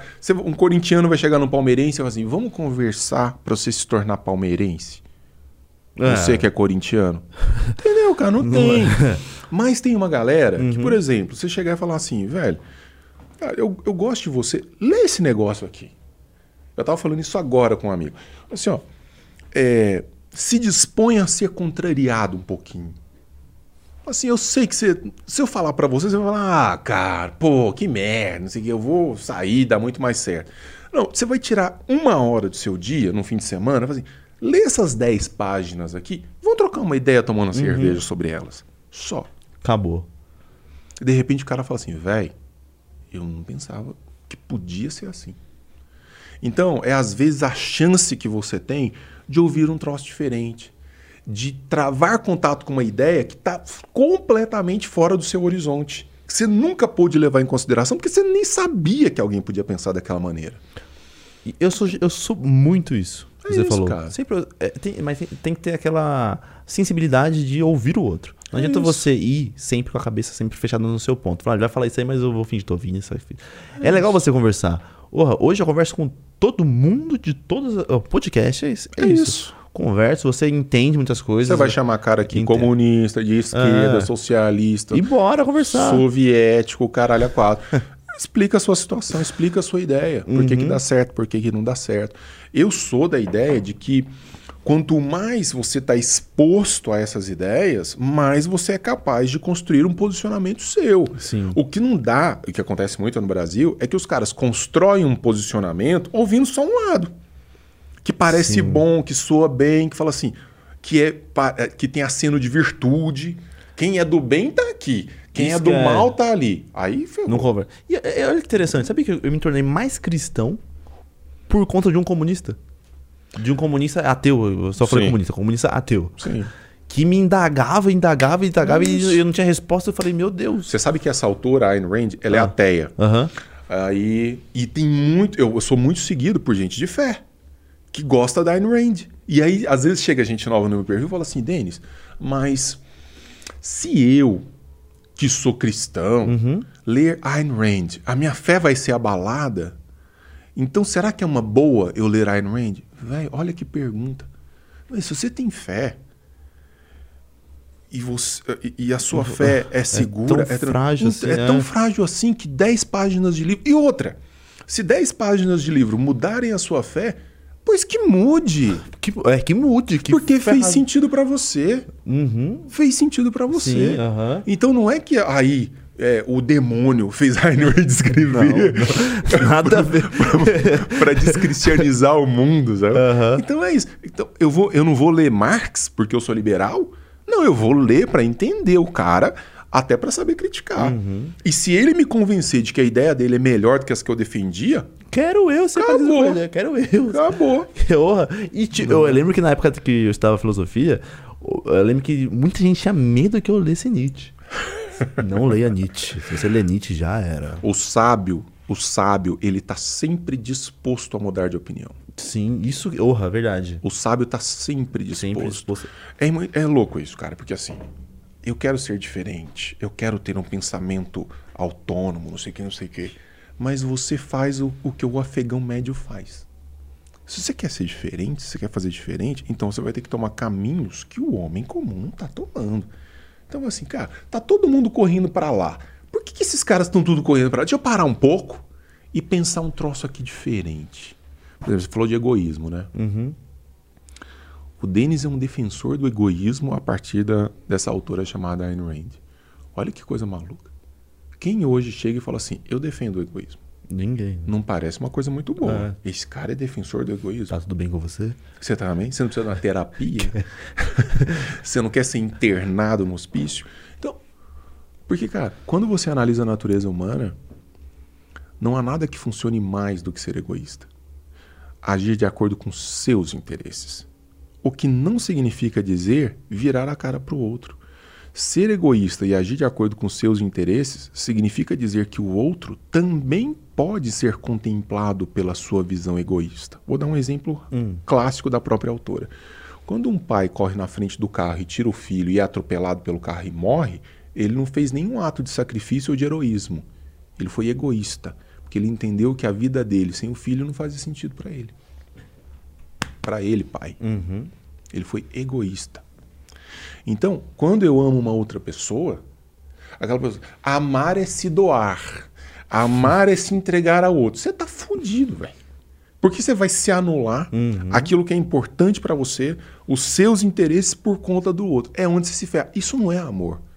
Para falar, a Rand que fala, para falar eu te amo, você primeiro fala eu. Primeiro você fala eu. Eu tenho que estar bem.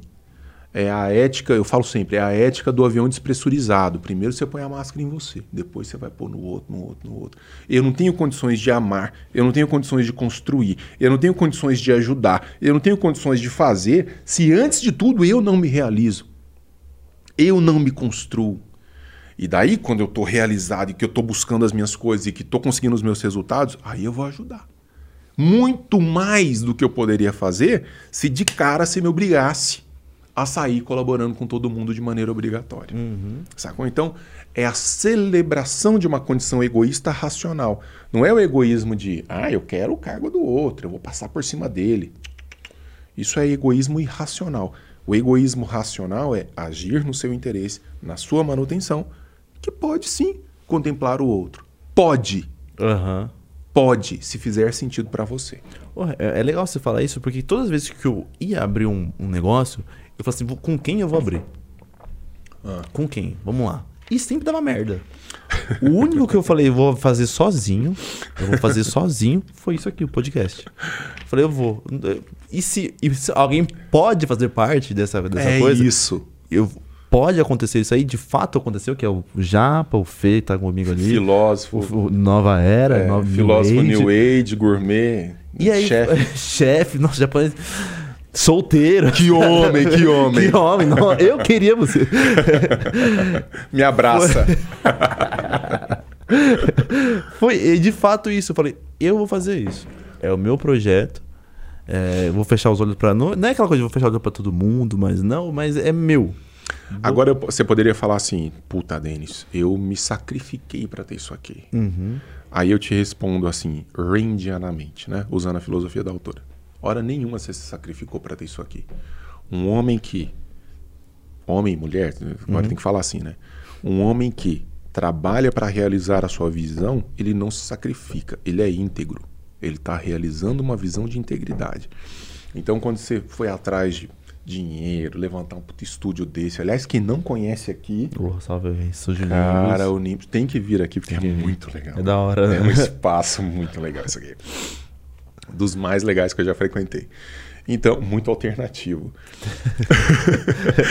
e então quando você ficava lá, cara, eu preciso levantar essa grana, eu preciso fazer e não sei o que, eu não dormia à noite porque eu tô esperando a resposta de um cara, não sei o que, puta, que sacrifício, não é sacrifício. Sacrifício é quando você é obrigado, que você é constrangido a fazer uma coisa que para você não faça sentido. Uhum. Então, por exemplo, quando o filho de uma égua de Brasília vota para tirar o seu dinheiro para colocar num projeto dele, isso é sacrifício. Porque você não concorda em colocar esse dinheiro naquela causa. Agora, se você concorda, você pode fazer isso livremente. Por que, que tem que fazer mediação de uma estrutura caríssima como aquela? Então chega você e fala assim, velho, vamos montar uma sociedade de beatbox aqui, não sei o quê, vamos levantar uma grana e tal, vamos rimar nosso dinheiro. Ninguém está coagindo, você não está roubando dinheiro de ninguém. Quem quiser entrar, vai entrar voluntariamente, uhum. livremente. E isso serve para cuidar dos bichos, das pessoas, da vida, da política, de tudo. Então, é permitir que as pessoas colaborem livremente com as causas. Isso é integridade. O resto é sacrifício. E um homem livre não deve se sacrificar por nada nem por ninguém.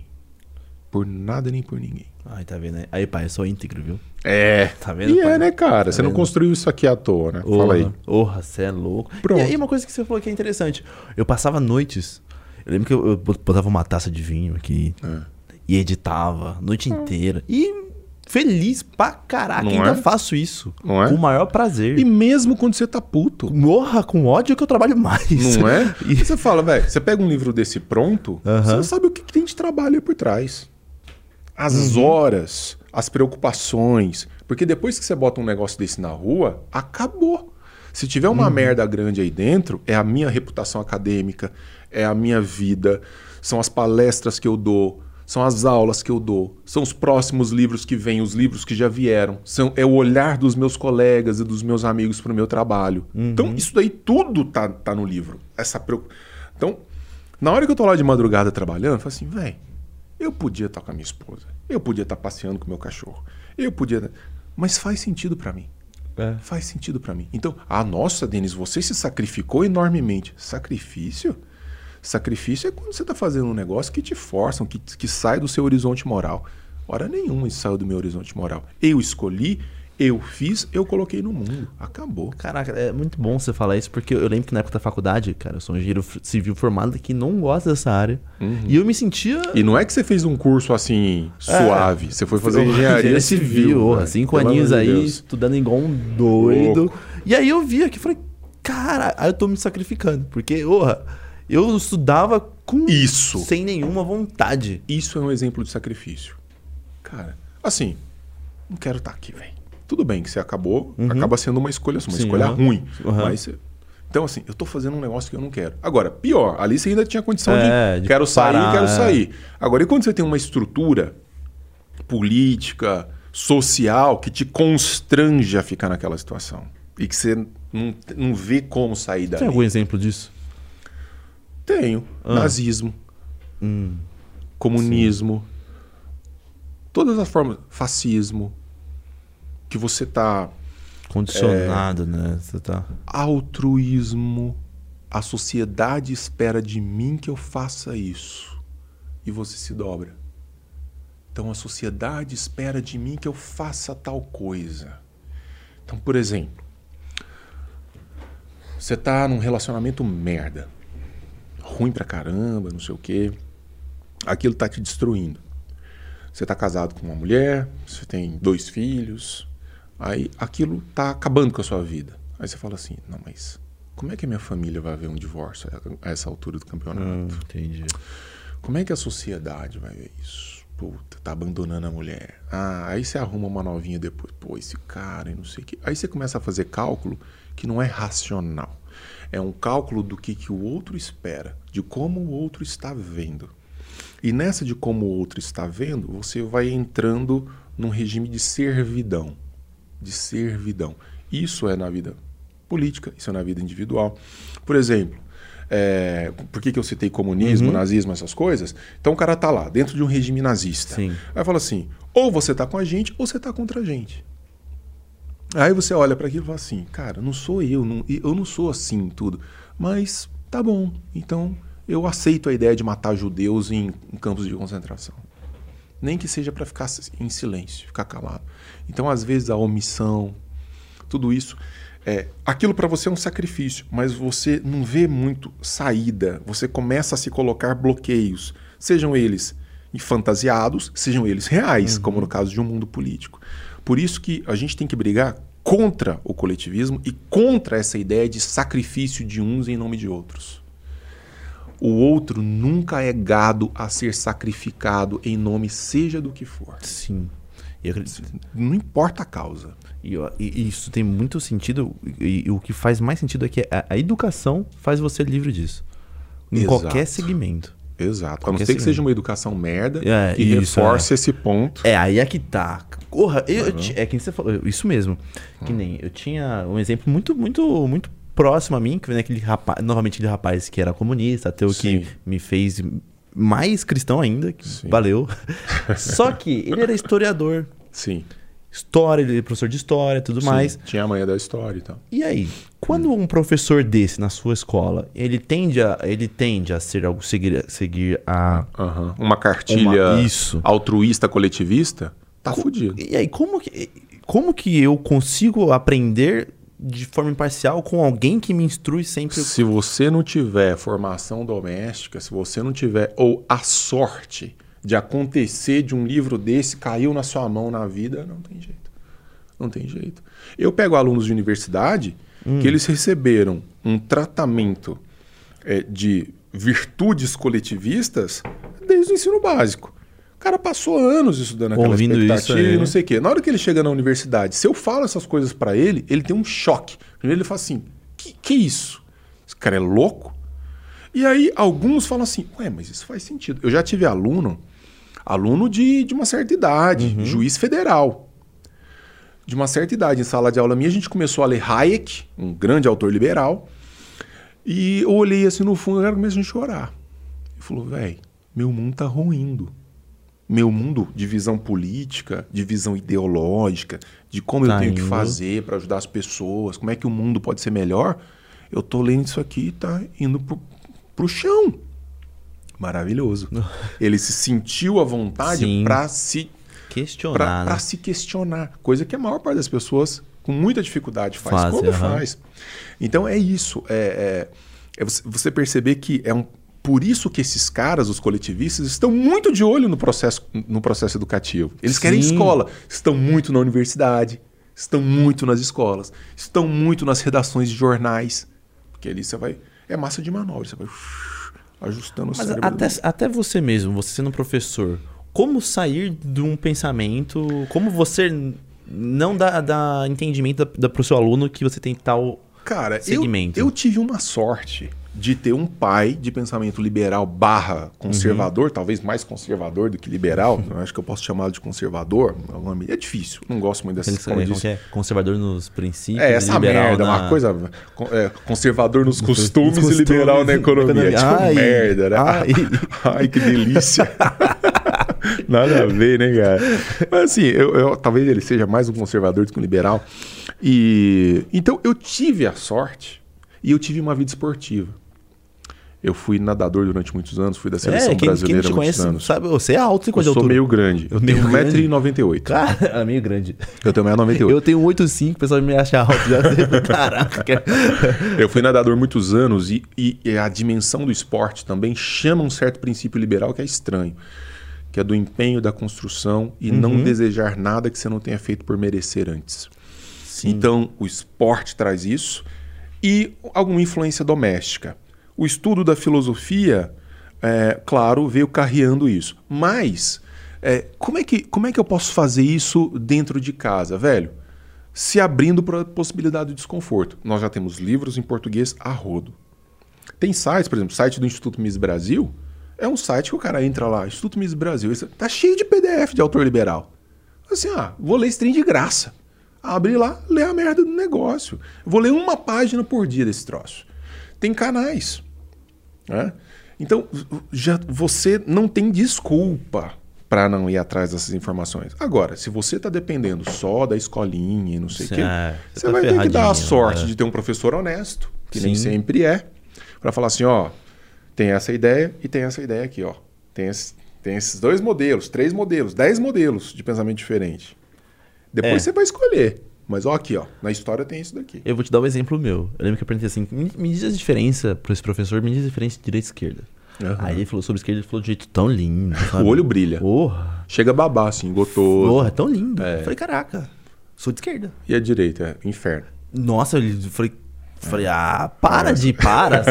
Aí não, né? Falei, ah. não. Porque meu pai também me ensinou a ter o senso crítico, de sempre questionar. Percebe? Que é, todo mundo tem que ter esse senso crítico, de questionar mesmo, de por que, que eu tô acreditando nisso, eu quero saber o porquê, é, aonde você se baseou e tudo mais. E aí eu falei, nossa, não, deixa eu procurar. Ontem, aqui. cara, ontem eu vi uma entrevista na Globo News. Ah, Chamaram um professor da FGV aqui de São Paulo para fazer uma análise política da conjuntura, Uhum. não sei o que, aprovação de Bolsonaro, reprovação de Bolsonaro, Lula, não sei o que. O cara vai falar do Bolsonaro com todos os defeitos que ele tem. Mas, velho, ele despejou um caminhão de esterco em cima do Bolsonaro. É bom, é bom, é bom. Assim, aí a menina falou assim: e por que, que você acha que o Lula tá com essa aprovação? Porque foi um político extraordinário, que entregou resultados maravilhosos. Eu falei assim: em algum momento ele vai falar assim. Pô, tudo bem que pesam contra ele acusações seríssimas. Deve um mas, né? Você esperou um mas, né? Esperei.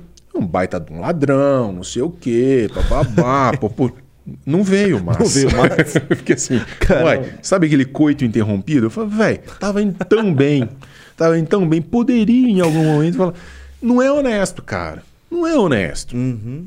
Desce o cacete quando tem que descer o cacete. Elogia quando tem que elogiar. Deixa de ser imbecil, velho. Oh, Deixa é. de ser gado de político, pra direita ou pra É esquerda. igual você mesmo, você elogiou o primeiro ano do Bolsonaro. Claro! Você, você, você sabe reconhecer. Porque é puta elogiável. É, tem que reconhecer. Você sabe que eu Tem tive, cara, reconhecer. eu tive duas vezes no Ministério da Educação a convite de ministro, cara. Levei papel, falei assim, ministro, Uhum. por favor. Primeiro, nas duas vezes foi o Weintraub. O Weintraub? As duas vezes. Ministro, olha aqui. Tem- nós precisamos fazer algumas coisas que são, estão na sua caneta. É decisão administrativa. Ó, isso aqui. Isso aqui vai trazer tais resultados, tais resultados, tais resultados.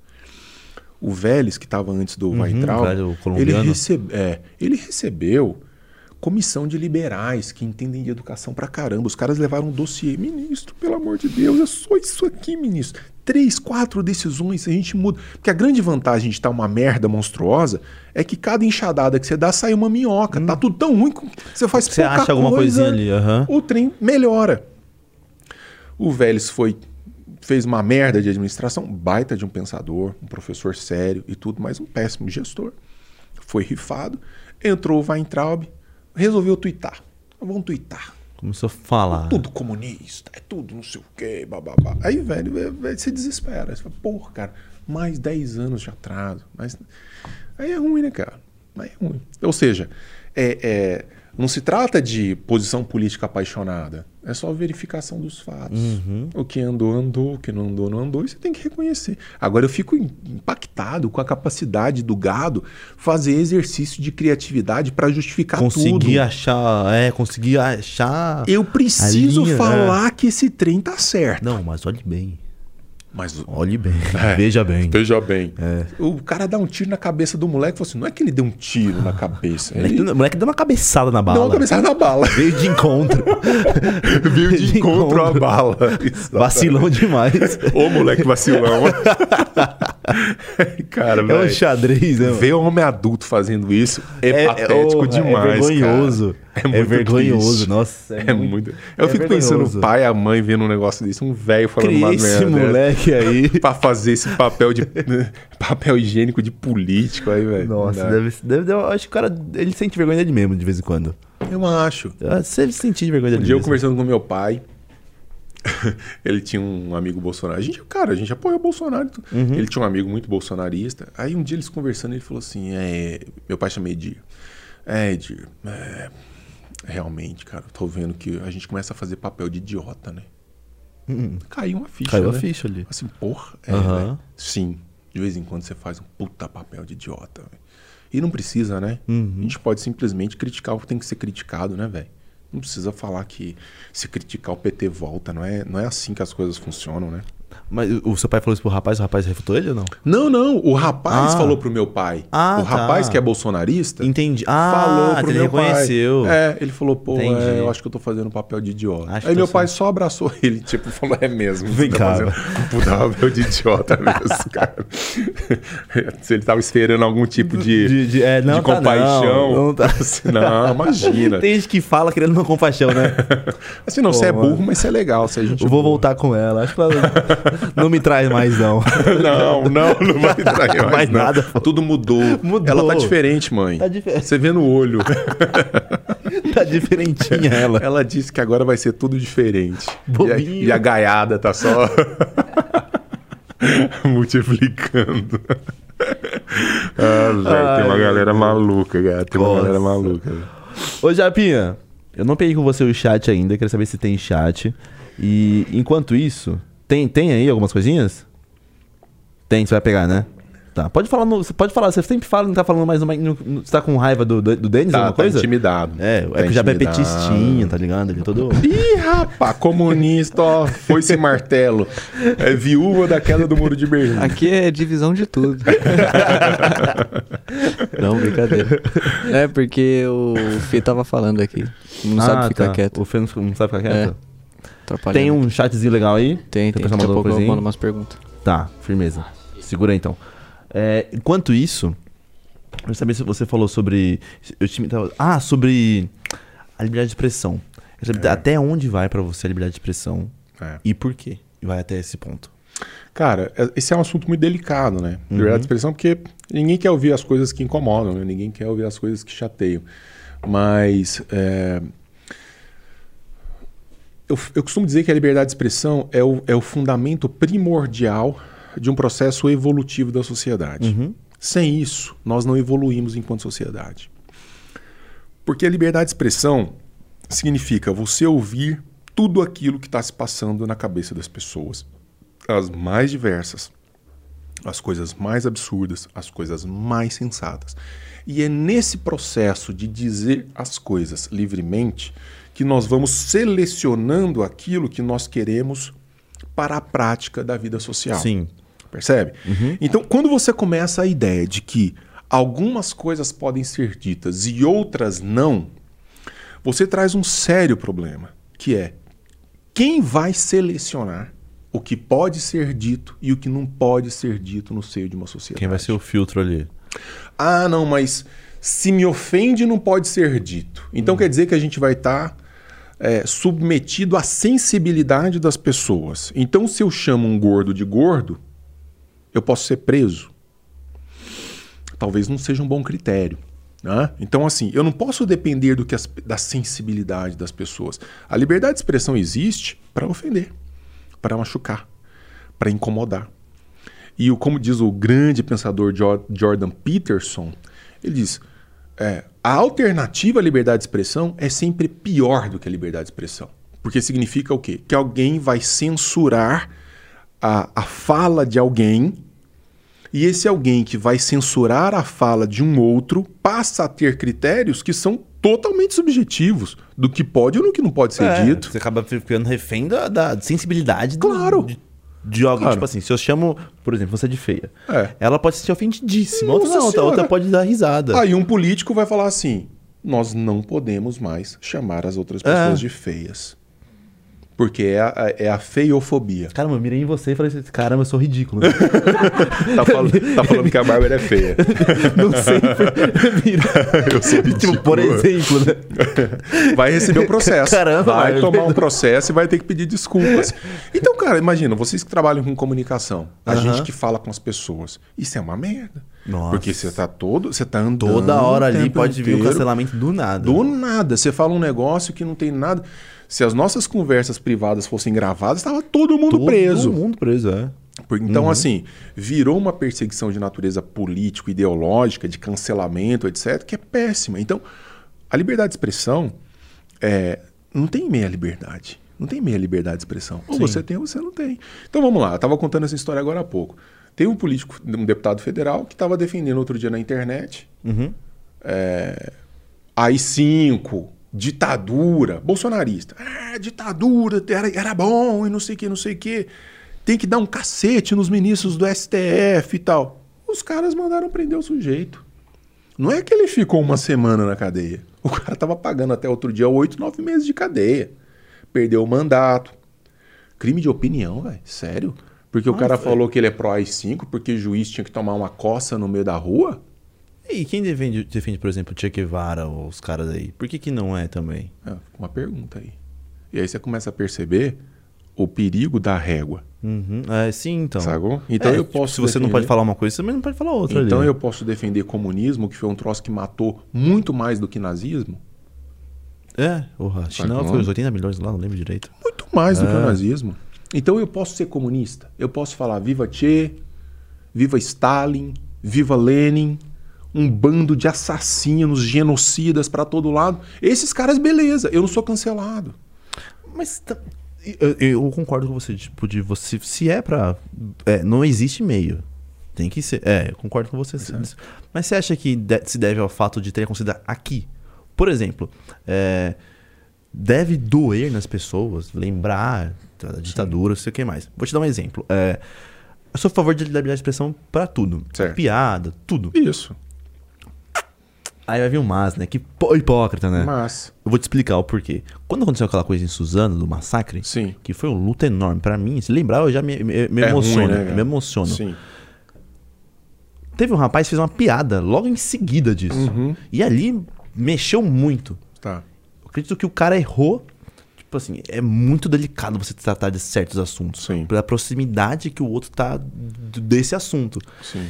Ele errou muito, muito. Tá. Eu vou dizer até uma coisa vai ficar meio polêmica se eu falar essa fita. Eu vou falar que ele errou, errou no timing. Porque Entendi. se você brincar hoje sobre as Torres Gêmeas, Passou um tempo, parece todo que as ali, coisas é. mais. Aham. eu sou eu sou eu sou é até difícil falar isso porque eu sou de lá Uhum. e o que ele fez falou foi muito errado, tá ligado? Foi muito errado ali. Eu acredito que ele ele se fosse num outro, sei lá, Uhum. Num outro contexto. outro outro- contexto, há muito Sim. tempo, daria. Mas aí também teria, também teria essa. Seria um- uma meia liberdade de expressão? Sim. Porque veja. Quanto tempo depois ele poderia fazer essa isso piada? que é. é. Em que situação ele poderia fazer essa piada? Ou seja, você tem uma cidade, quantos habitantes tem em Suzano? 220 mil. eu acho. 220 mil. A gente ia ter que fazer uma pesquisa para saber assim, moçada, e aí? É. 90% da cidade concorda com isso. Então, cara, a beleza da liberdade de expressão é você poder selecionar na sua vida aquilo que é importante, aquilo não é importante, se afastar daquilo que te incomoda, não estar próximo, Ah, não entendi. alimentar aquilo. Você tem coisa mais triste, cara, do que uma fala racista? É horrível, cara. Porra. É um negócio que toca a gente. Fala assim, velho, você, ah, você diminuir o outro por causa de cor da pele é uma coisa deprimente. Ou por região de pertencimento. Ah, você veio do Nordeste. Ah, você. Cara, isso é podre. Mas a possibilidade de ouvir isso livremente da boca de alguém é o que faz com que você selecione aquilo que Porque você quer. aquilo que nós queremos na nossa sociedade ou não queremos. Não tem nada melhor. A gente fala que o grande problema da vida não é matar um leão por dia, é desviar das antas. E eu só consigo desviar das antas identificando as antas. Não tem nada melhor do que identificar as antas no processo. É o cara dizer livremente. O cara vai falar mal da, da sua religião, do seu Deus, da cor da pele, vai falar mal da, da sua, do seu posicionamento político. Isso é perfeito. Ofende? Machuca? Ofende, machuca. Mas é, não tem a alternativa a isso significa jogar nas mãos de algumas pessoas que vão selecionar o que toda uma Pode sociedade e o que é pior. Ah, Eventualmente, uma ideia ofensiva hoje vai ser adotada daqui 50 anos como uma ideia de senso comum no processo evolutivo. sim. Aham. Sacou? Eu- o que, ó, vou tentar entender mais ou menos o, como vai ficar o contexto. Por exemplo, você falou sobre ideia racista, eu falei sobre a piada que teve lá. Sim. Isso tira a penalidade de ter falado alguma coisa? Tipo assim, se a liberdade de expressão é e não existe meia boca, se não existe meia liberdade de expressão, se existe tudo, existe. isso tira a responsabilidade e a punição sobre tal fala? No caso da fala, com certeza. Porque, veja, eu posso punir ações. Ah, eu posso punir ações. Entendi, entendi o que você está dizendo. O aham. problema é, é, de um ponto de vista ético, Uhum. a ética, quando a gente discute ética, é sobre o que fazer e sobre o que não fazer. Quando o cara faz uma fala racista, eu estou identificando um racista, portanto, eu não vou contratar esse cara nunca na minha empresa. Eu vou, vou chegar para o meu filho de. Eu não Uhum. tenho filho, tá? Estou inventando a história. Eu vou chegar para o meu filho de dois anos e vou falar assim: tá vendo aquele cara ali, filho? Ele é um idiota completo, Uhum. porque ele julga as pessoas pela cor da pele. E a gente tem que julgar as pessoas é pelo caráter, pelo que faz, etc, etc. Beleza. Então, o próprio processo educativo se torna mais explícito. Você não varre a sujeira para debaixo do tapete. Agora, outra coisa muito diferente é um grupo de brancos, que skinheads que se juntou aqui para bater num negro na rua. Aí você foi para o universo da ação. No universo da ação é cacete, irmão. Aí não tem conversa. Aí é cadeia, não sei o quê, porque você saiu de uma mera expressão de uma ideia livre, sem freios, e foi pro ato. Aí quando você vai pro ato, a gente tá falando de. Ah, eu, eu consegui entender o que você quer Sacou. dizer. Por exemplo, se o cara fala, acho que a própria sociedade já devia puni-lo isso. marginalizando-o. É isso. Entendi. É isso. Você não pode proibir. Você pensa um cara machista, Uhum. um cara babaca, né? Que olha a mulher com senso de superioridade. Quando ele fala um troço machista, ele dá a chance de todo o universo feminino desprezar esse cara. Uhum. Agora, quando você cria uma lei e fala assim: você não pode publicar nada machista, porque senão você vai perder sua conta, você não vai falar nada machista, porque senão não sei o que, não sei o que. Esse cara tá escondido. Esse cara tá escondido, eu não consigo vê-lo. Isso, é, o cara. É, Quando eu libero Nem o cara ele tá, falar, é. eu tô vendo esse eu cara. Fala consigo assim, ah, eliminar velho, ele da minha, do meu Ali, convívio. Eu sou o sniper que tô vendo o meu alvo Uhum. na minha frente. Fala assim, velho, na minha vida você tá fudido, você não tem espaço na minha vida. Entendi. Agora, quando eu tô escondendo o cara por trás de uma legislação, esse cara não deixou de ser racista. Não, nem ferrando. Esse cara não deixou de ser um cretino. Ele não deixou de ser um babaca. Ele só tá escondido. Uhum. E ele tá continuando fazendo merda lá nos bastidores. Então a menina casou toda boazinha, pensando que tava casando com um cara gente boa e Se tudo. ferra. E se ferra, porque em algum momento alguém falou assim: você não pode falar coisas machistas. Ah, tudo bem, mas na hora que ele tá casado com a menina lá, ele tá dando uma bifa na menina. Aí fala assim: pô, mas nunca deu sinal, nunca ouviu nada, nenhuma frase? Não, porque o politicamente correto impedia o cara de dizer. Ah, meu irmão, prefiro resolver o problema na fala do que na ação. Entendi. Então você acha que o, o politicamente correto é extremamente danoso? Ó, velho, imagina, o movimento feminista mais radical Uhum. das nazi fêmeas aí, as sovaco cabeludo. Velho, você pega essas meninas e fala assim: todo homem é estuprador. Sabe o que, que você faz falando que todo homem é Você estuprador? deixa o, o- o de fato ali, é. na com, massa. é, isso. Comparado comigo aqui, o por cara exemplo. é, o cara que é carinhoso, o cara que trata a mulher com respeito e tudo, ele tá no meio do grupo. Uhum. Então, quando todo mundo é uma coisa, ninguém é uma coisa. Não, Se, ou t- todo mundo é estuprador, ninguém é estuprador. Cara, não, não dá para ser assim. Então, assim, quem é? A Randy que vai falar isso. Dentro de cada grupo, de grupos exteriormente identificados, os negros, os brancos, as mulheres, os quilombolas, não sei o quê. Dentro de cada grupo tem gente estúpida, cretina, idiota, gente inteligente, gente burra, gente capaz, gente incapaz, etc. A avaliação tem que ser feita do sujeito. Não do coletivo. Não, não é porque tem cor da Não. pele X, não é porque é mulher, não é porque é homem, não é porque. Não! Porque dentro do grupo das mulheres, tem mulheres incompetentes, mulheres criminosas, mulheres safadas, mulheres. E tem mulheres maravilhosas, íntegras e não sei o quê. Você fala, toda mulher é alguma coisa? Fudeu!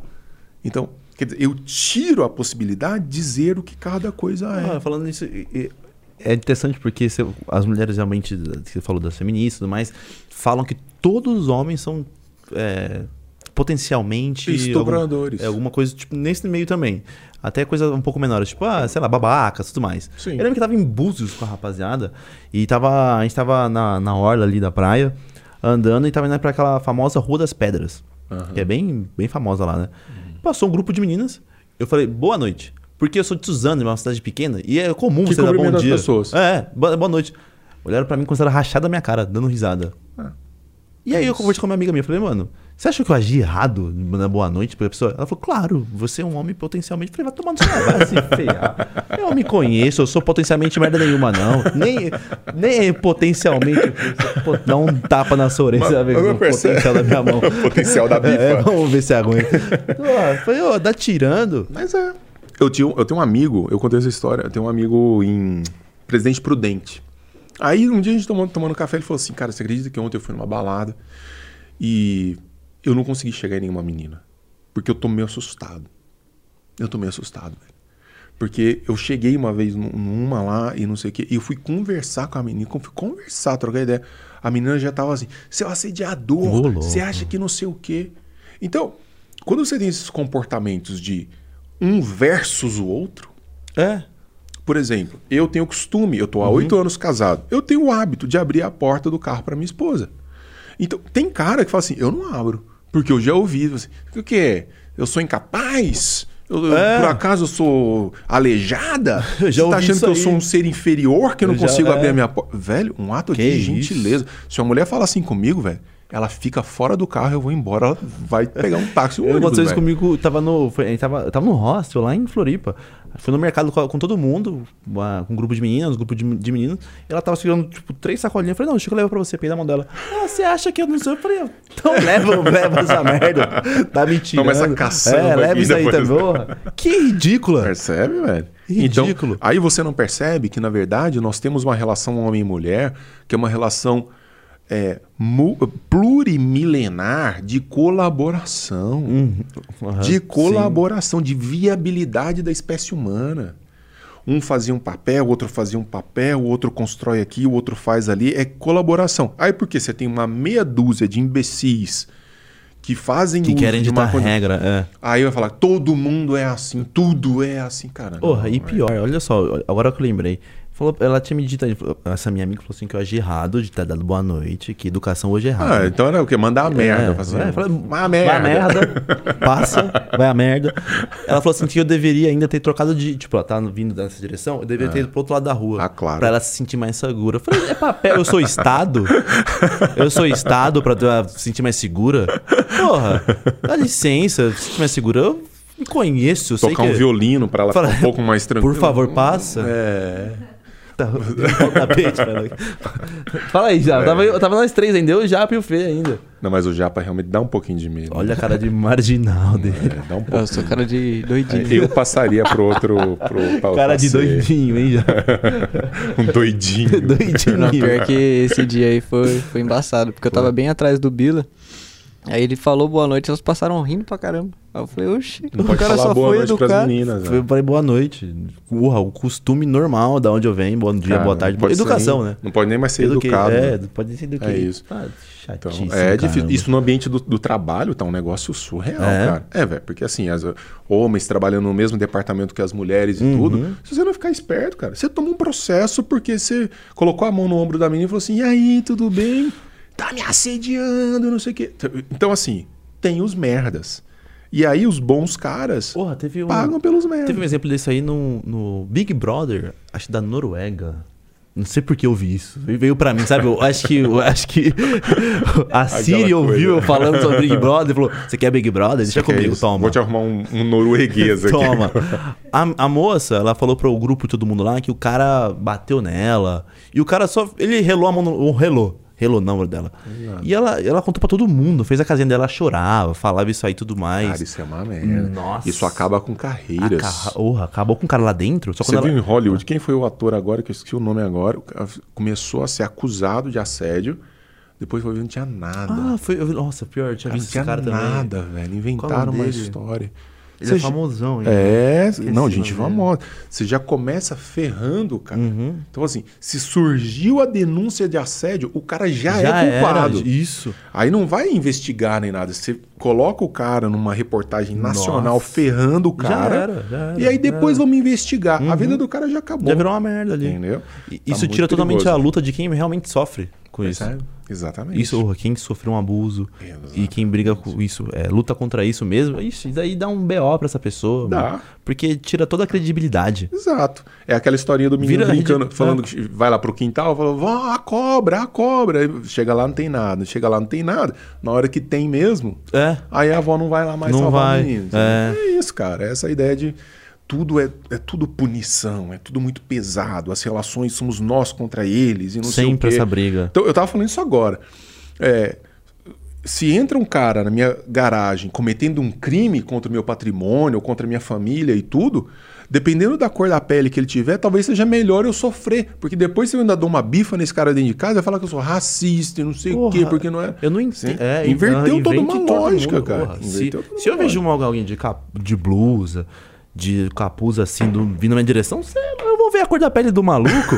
eu vou dar a meia volta. É, exato, Porra, pra- ainda mais pra quem já sofreu uma tentativa de assalto. claro. É, minha casa já foi invadida, já fizeram meu irmão de refém de casa. Então você imagina a neura que dá. Exato. Agora eu vou falar assim, mano, ah, Ah, não. Você é pode. Então tudo bem. Vamos, passa aqui do meu lado. Vai tomar no vai se ferrar. aham. Tá nesse grau, velho. Uhum, tá, tá, nesse grau. tá mesmo. Então, assim, esse politicamente correto, que. Agora, o que eu acho mais massa de tudo são os caras politicamente corretos quando eles se ferram no politicamente correto. Sim. Entendeu? Por quê? Porque essa é uma atitude insustentável na vida social. Como é que você vai ter vida Insustentável. social Aham. se você não pode conviver com certo grau de liberdade com as pessoas? Tudo é armado, tudo é duro, tudo é pesado, né? Então, não tem vida com isso, cara. Pô, é, Então, Você falou sobre isso daí, eu lembrei agora da, da vangloriada, a Lumena, que foi no, no Big Brother também. Lumena. Lumena. Que ela é aquela pessoa que se, tipo, só ela, ela ditava regra ali. Ela é aquela pessoa que Lumena, Lumena fala, você escuta. Ah, e aí depois todo mundo odiou essa menina aí. Nossa, que é cancelada mulher. pelos canceladores. Isso. Ela mesma, é, essa essa pessoa. manga. Chupa essa manga. É, Platão falava isso, velho. Platão, 2.500 anos atrás. Ele fala assim: o grande problema desses caras, do, do, do mau caráter, é que quando ele está junta, juntado com, mal, com os outros que são mau caráteres, uma hora esse grupo começa a, a ser autofágico. Um que tem um comportamento um pouquinho diferente, os outros vêm e já, já destrói. É bandido destruindo bandido. Então é isso, a gente deixa os caras falarem. Não tem lá aquele Fineto lá, aquele que tem muitos seguidores. Felipe né? Neto. É, aquele cara é um, assim, arrota a virtude e não sei o quê, mas na prática Contra o acúmulo de capital. é um Zé Merda absoluto. É, um Zé Merda absoluto. Porque tudo aquilo que ele defende, ele é a contraposição encarnada do que ele defende. E aí ele tem que prestar contas. É o cara que fala, não saia, se não tomou vacina, olha não sei E o quê. tava lá. E tava lá jogar bola. bola, é. Ah, porque o capitalismo não sei o quê, tá lá numa puta mansão, jatinho, não sei o quê. E são esses caras. Uhum. Eles são denunciados pelas próprias ações. Não tem como escapar. É, pior que é. Caraca, olha só, duas horas trocando ideia. Porra, nós é bravo, hein? Nós é bravo. Ô, Japinha, chat? Dá um salve no Gu aí no Bruninho também pra mim, por favor. Tem, tem uma pergunta aqui já. Manda. Uma que a Nanda tinha mandado antes. E Nanda. Nossa futura deputada? Isso aí, senadora Nanda. Senadora Nanda. É, Salve, Nanda. Ela tinha perguntado aqui o que, que é objetivismo. Ah, cara, o objetivismo, acho que a gente falou um pouco disso. O objetivismo é o nome que se dá à filosofia dessa Ayn Rand. Uhum. Cara, ah, Denis, eu achei massa algumas coisas que você disse aí, não concordo com tudo e tal. Pega um livro dessa mulher pra ler. Eu tenho dois sobre ela. Tem esse daí, Uhum. o Farmácia de Ayn Rand, e tem outro escrito com excelentes amigos, que é um best-seller, chama-se Ayn Rand e os Devaneios do Coletivismo. Você entra aí, cara, você compra um PDF por 10 reais, lá na Amazon, se quiser comprar o livro físico, tá aí para todo lado. E se faz esse exercício assim de, de falar assim, deixa eu eu não quero ser um imbecil o resto da minha vida pensando a mesma coisa sempre e defendendo coisas que só chegaram a mim por orelhada. Deixa eu fazer um trem diferente aqui. Vai ler um livro dessa mulher. Tem um livro dela que é pequeno, que é um- uma distopia, uma espécie de um romance assim que acontece num lugar que não existe e tal, mas a história é, mostra bem a defesa das ideias, chama Cântico. É um livro curto, é um livro para você ler num fim de semana. Então faz esse exercício, cara, é, vale muito a pena. Então seria isso. Meu irmão, eu posso te garantir uma coisa: Ah. você vai terminar e não vai ser o mesmo. É? Sim, simples assim. Porque eu, assim. ficar aquele... Porque eu vou ser ateu? Vai, você vai querer Afe. pôr fogo na igreja. Afe. Vai não, você vai falar assim, cara, ó, não, eu, eu tenho a minha fé aqui e tal, mas essa véia, quando ela fala disso e disso disso, Ela fala com propriedade. é foda. Eu vou ler isso aqui. Vou ler mesmo. Jeito. Japa, tem mais? Bora? Tem mais aí? Quem é o Fê? Olha a voz desse cara veludado. Tudo bom? Mandou um oi. O Japa foi chamar o, o desenho, que o desenho tem uma pergunta pra fazer pra ele. É, eu Ah, tá. ovulei com essa voz aqui. Você viu a voz dele? É veludada, né? É, eu ovulei. Fala de novo, Fê. Gostou? Eu gostei, Fê. Aí o desenho tá vindo já. O desenho tá colando? Tá, ele quer fazer uma pergunta pra ele sobre o livro, alguma coisa assim, ele falou pra mim. É? É, ele falou, me chama que eu quero perguntar. Cadê o desenho, Cadê o então? desenho? Já entrou? Ah, tá ocupado? tá ocupado ah, então deixa pra, pra bastidores, então. Tá tirando, pensa que a gente tem tempo. Tá achando o quê? Tá achando o quê? Tem alguma Comunista. coisa no chat aí? Tá. Eu ia falar. Tinha uma, uma coisa que eu tinha anotado. Deixa eu ver se tem aqui ainda. Você Ah. tem tempo, Denis? Ué, cara, eu tô aqui pra vocês. ó. Que isso. Inclusive, eu quero te agradecer essa caneca aqui que eu nem sei se é um presente, mas agora é. O que eu falo pra esse cara agora aqui, mano? Porque eu vou levar essa daqui. Pode levar, essa aí é sua. Pode mestre, mestrado em falação. é Mestrado em legal. falação. É Muito legal né? Tem que falar comigo. Tem que falar com você, Fê? Zoeira pra levar o japa vai, vai dar mais pra nós. O pior, né? O Japa. Salve, salve. Revelarte? Suzano. A Revelarte é que dá pra gente as canequinhas do Podmestre. Ah, que legal. Quem quiser revelar qualquer coisa, foto, Nossa, caneca personalizada com a Revelarte. Boa, boa. Bom, Merchan, Fê? Enquanto isso, eu também falo dos patrocinadores. Tá aí o Gu, né? Salve Tsunami. Tsunami aqui, ó. Mostra aí, Fê. Mostra Tsunami pro pessoal aí. Nosso patrocinador sobre energéticos. Então, Energy Drink. Energy Drink. Então, sem nenhum na mesa aqui, porque eu tomei. Porra, esse negócio é Viciante. muito bom, tá ligado? Você quer tomar toda hora. Eu falei, Fê, tira isso perto Eu vou mim. tomar um porque eu vou pegar a estrada depois Vou daqui. te dar um fardinho ali, você vai Aí eu levar. vou tomando, eu vou- Vai levar. Você vai ver. Vou pro Paraguai, dirigir. Tá ligado? Ah, Energética, direto, muita taurina, tá ligado? Ela também é nossa Mind Hunters, nossa produtora audiovisual. Então, se você quiser gravar clipe, som, qualquer coisa relacionada à música, fazer dinheiro com a tropa, fazer malotinho, é com a Mind Hunters. E também outra coisa que é o Estúdio Nimbus, esse espaço onde a gente fica, que Muito legal. cede pra gente esse espaço. Quem quiser fazer clipe, eh, ensaiar sua banda e tudo mais, Estúdio Nimbus. E é isso aí, né, Fezinho? Chegou o brabo aí? Chegou o desenho? Vamos ver a pergunta do desenho. Manda desenho, manda ele falar aí. Desenho que é um cavalheiríssimo, um brother É. nosso. Cadê? Botou o fone. Agora sim. Daí. Ei, ei, som, tá me ouvindo a gente, desenho? Eu estou escutando você perfeitamente. Bruno. Perfeitamente. Pode Aí, falar então, legal. perfeitamente. Professor, boa noite. Meu nome é Guilherme. Como vai? E aí, Guilherme? Eu trabalhei a vida inteira em livrarias. Ô, velho. Por, por acaso legal. comercializei uns livros do senhor. Professor. Que maravilha. Professor, cara. eu queria fazer uma pergunta em relação como você vê a queda dessas grandes livrarias. Eu trabalhei anos na Livraria Cultura, mais de Sim. 12 anos. Sim, E a Livraria Cultura, assim como a Saraiva, estão num declínio. verdade. E tá aparecendo essas pequenas livrarias de nicho, entre aspas, né? Fato, fato. Pra dar uma salvada no mundo editorial. A minha pergunta é meio que como você vê o mercado editorial de livros e como você- você vê também o futuro do livro em si, né? Sim, legal, cara. Legal. prazer estar falando Pô, com você. Uma honra. Valeu, cara, uma honra. É, cara, é, é muito interessante isso, assim, Uhum. o- o- a beleza do, do capitalismo, do livre mercado, né? De fato, as grandes Hum. estão sofrendo muito, porque as grandes dependiam em larga medida de estoques. Ou seja, você tem que ter um estoque Uhum. e está sempre repondo na medida em que ele sai da prateleira. Começou agora uma nova tecnologia de livro on demand, ou seja, você simplesmente fala assim, eu quero um livro, então a, a- a- a- vamos dizer, a livraria, ela não precisa ter aquele estoque guardado, ela imprime o livro no próprio lugar, isso está acontecendo em diversos lugares, em diversos países isso está acontecendo. Entendi. Então, e, e outra, a Amazon. Cara, você pede um livro pela Amazon em um dia, muitas vezes no mesmo dia chega para você. Então, quando você coloca os custos dessas grandes livrarias, né, número de funcionários, aluguel de loja de shopping, tudo, realmente elas foram muito afetadas. E eu acho que é uma acomodação de mercado mesmo, assim, não vai ter muito como escapar disso. É, na medida em que essas livrarias nichadas ou essas editoras nichadas estão respondendo muito bem à demanda de mercado.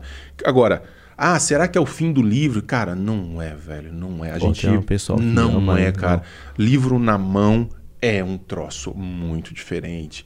Tem, quem gosta de livro, tá? Ah, o Kindle, o Kindle oferece experiências Oh, é muito diferente. extraordinárias e tal, mas não é a mesma coisa. O toque do livro, o cheiro do livro. Então, a gente vê isso lá na LVM Editora, né? Que é a editora pela qual eu publico esses livros. Best-seller de lá. É, cara, a venda de livros físicos é muito superior. Não chega nem perto, assim. Fica sempre 10, 15%. Mas é, é aquela coisa que costumamos dizer sobre a rádio também, né? Que a rádio acabaria quando chegaria a televisão. Exatamente. Isso aqui tá aí. não, não substitui, ocupa um mercado adicional, mas não substitui de jeito nenhum. Agora, eu, eu fico muito penalizado de ver grandes livrarias fechando e sofrendo, só que é tudo pra- parte de um processo de adequação. Eu acho que elas vão continuar, só que elas vão repensar a estrutura compositiva. O cara não vai comprar um milhão de reais em livros para deixar num, num estoque para depois redistribuir. Eles vão repensar tudo isso, fa- faz parte do processo. Mas o livro físico, a existência do livro físico, pelo que a gente vê em termos de mercado, está mais do que garantida, vai prosperar. Vai como vai continuar a rádio, como vai continuar. Cara, não volta o vinil, galera tá interessada É, em vinil. Então, essas coisas tem. uma- Não é isso? Vocês são apaixonados. Então tem espaço para todo mundo. Desenho, eu quero saber agora da sua. a- a- é, é- é gratificante você vender tantos produtos do rapaz e você conhecer ele pessoalmente? Porque. Nem quando- tanto, né? Pode ser uma baita de uma frustração. É, tudo bem que isso não é muito bonito, mas. Não, essa parte eu acho que. Ó, Bela, é pra mim aqui, né? Eu, agradeço a sua participação. No momento eu também estou trabalhando Working Class Heroes Something TV. E eu gostaria, para terminar minha participação, como diria Felipe Roth, os livros não têm resposta. Graças a Deus eles têm as perguntas. Obrigado. Ah, Esse, é um eu, filósofo. eu amo o desenho. olha lá. Ele fala isso e vai Eu amo. embora. Não, você viu como que ele é? Ele, Não vai nem me dar um beijo. teve, ele caiu fora, caiu fora. Falou e foi embora. Ele, ele falou. Joga desenho, o microfone, é. né? drop the mic, não é isso? É, daqui, ó, turn down for what? Saiu, caiu fora. Desenho é um cavalheiro. Eu cheguei pra ele assim, falei, desenho, o que você acha da minha namorada? Linda, né? Ele fala, um cavalheiro nunca elogia uma dama pra outro cavalheiro. Caraca, o moleque é visionário. E como é que É o desenho, ele é o cara, é o O cara cara. desse tem que usar a gravata. Não é, não é borboleta que fala, gravata de laço. Aquela coisa aqui assim. ó. Toda E tal. Tá de camiseta, até estranhei. Porque um homem com uma fala dessa tem que andar de diferenciado. smoke, é E tá amando agora, hein? Tá amando? Não fala aí, Fê, bicho tá amando. Spoiler, né? Que spoiler, quem que leva, primeiro encontro, uma dama para um museu? Tá amando. Tá amando. Tá amando, né? É o motel, chama Motel Museu. Aqui do lado, na É esquina. o ali. Motel Museu, tem entrada aqui. Ainda mandou baixar o todo. Vai lá, baixa Vai o lá, todo. baixa lá, você aí. Gentleman. Gentleman. Fezinho, fechamos então? Fechamos.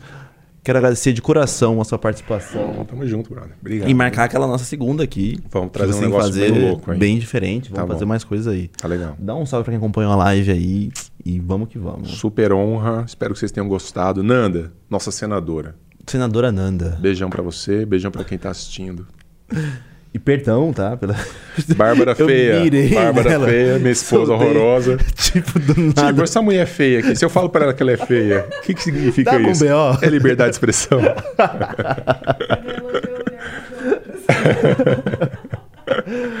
Fezinho, fechamos mais uma então? Valeu. Amanhã não tem. Amanhã tem. O Basque vai colar aqui amanhã. Na quinta-feira eu vou ser hipnotizado ao vivo. Isso eu quero ver como Cara, que é. Eu, eu quero nunca entender. mais faço, eu já fui. Sério? É, ah, não faz isso comigo não. É, é porque eles Sério? podem te fazer papel ridículo, mas eu vou assistir. Ah, Ixi, aí eu tô... Eu passei por uma situação muito constrangedora. Cê- Do quê? Não, não vou te contar, você vai ficar armado, cara. Eu vi umas aí que eu falei, ah, mentira. É. Não, e é aquilo mesmo. É, aquilo É, mesmo. é. Eu vi ele tocando na, na mão da. Eu vi ele tocando na mão da moça, ele falou assim: quando tocar na sua mão, você vai sentir muito prazer. É. E a moça, ai, cara. Eu só isso que eu preciso aprender. É, né? eu falei, não, Mas você precisa aprender isso aí, né? Essa é a minha meta de Ensina, vida. tio. Imagina eu, toma, prazer. Toma Boa- prazer. Não, pra- se eu te falar boa noite, você sente prazer. Quero ver aquelas meninas lá do passeio. Aí boa tava- noite. Você tinha pegado Prazer, né? 15 de uma vez. O que, que esse menino tem? Que voz. Ô, Fê, falando em voz, termina a live com a sua voz, então. Termina, termina, pode terminar. Pode falar, pode falar, pode falar. Vamos lá, a gente vai terminar com você. Eu não vou sair, eu vou ser tímido. É. Lá, dá tchau, fala boa, fala, Só fala boa noite, Fala assim, tipo estamos Cid Moreira. É, vamos lá, boa noite. Boa noite. Acabou. Senhoras e senhores, o Podmestre e a gente tá offline. Fechamos mais uma.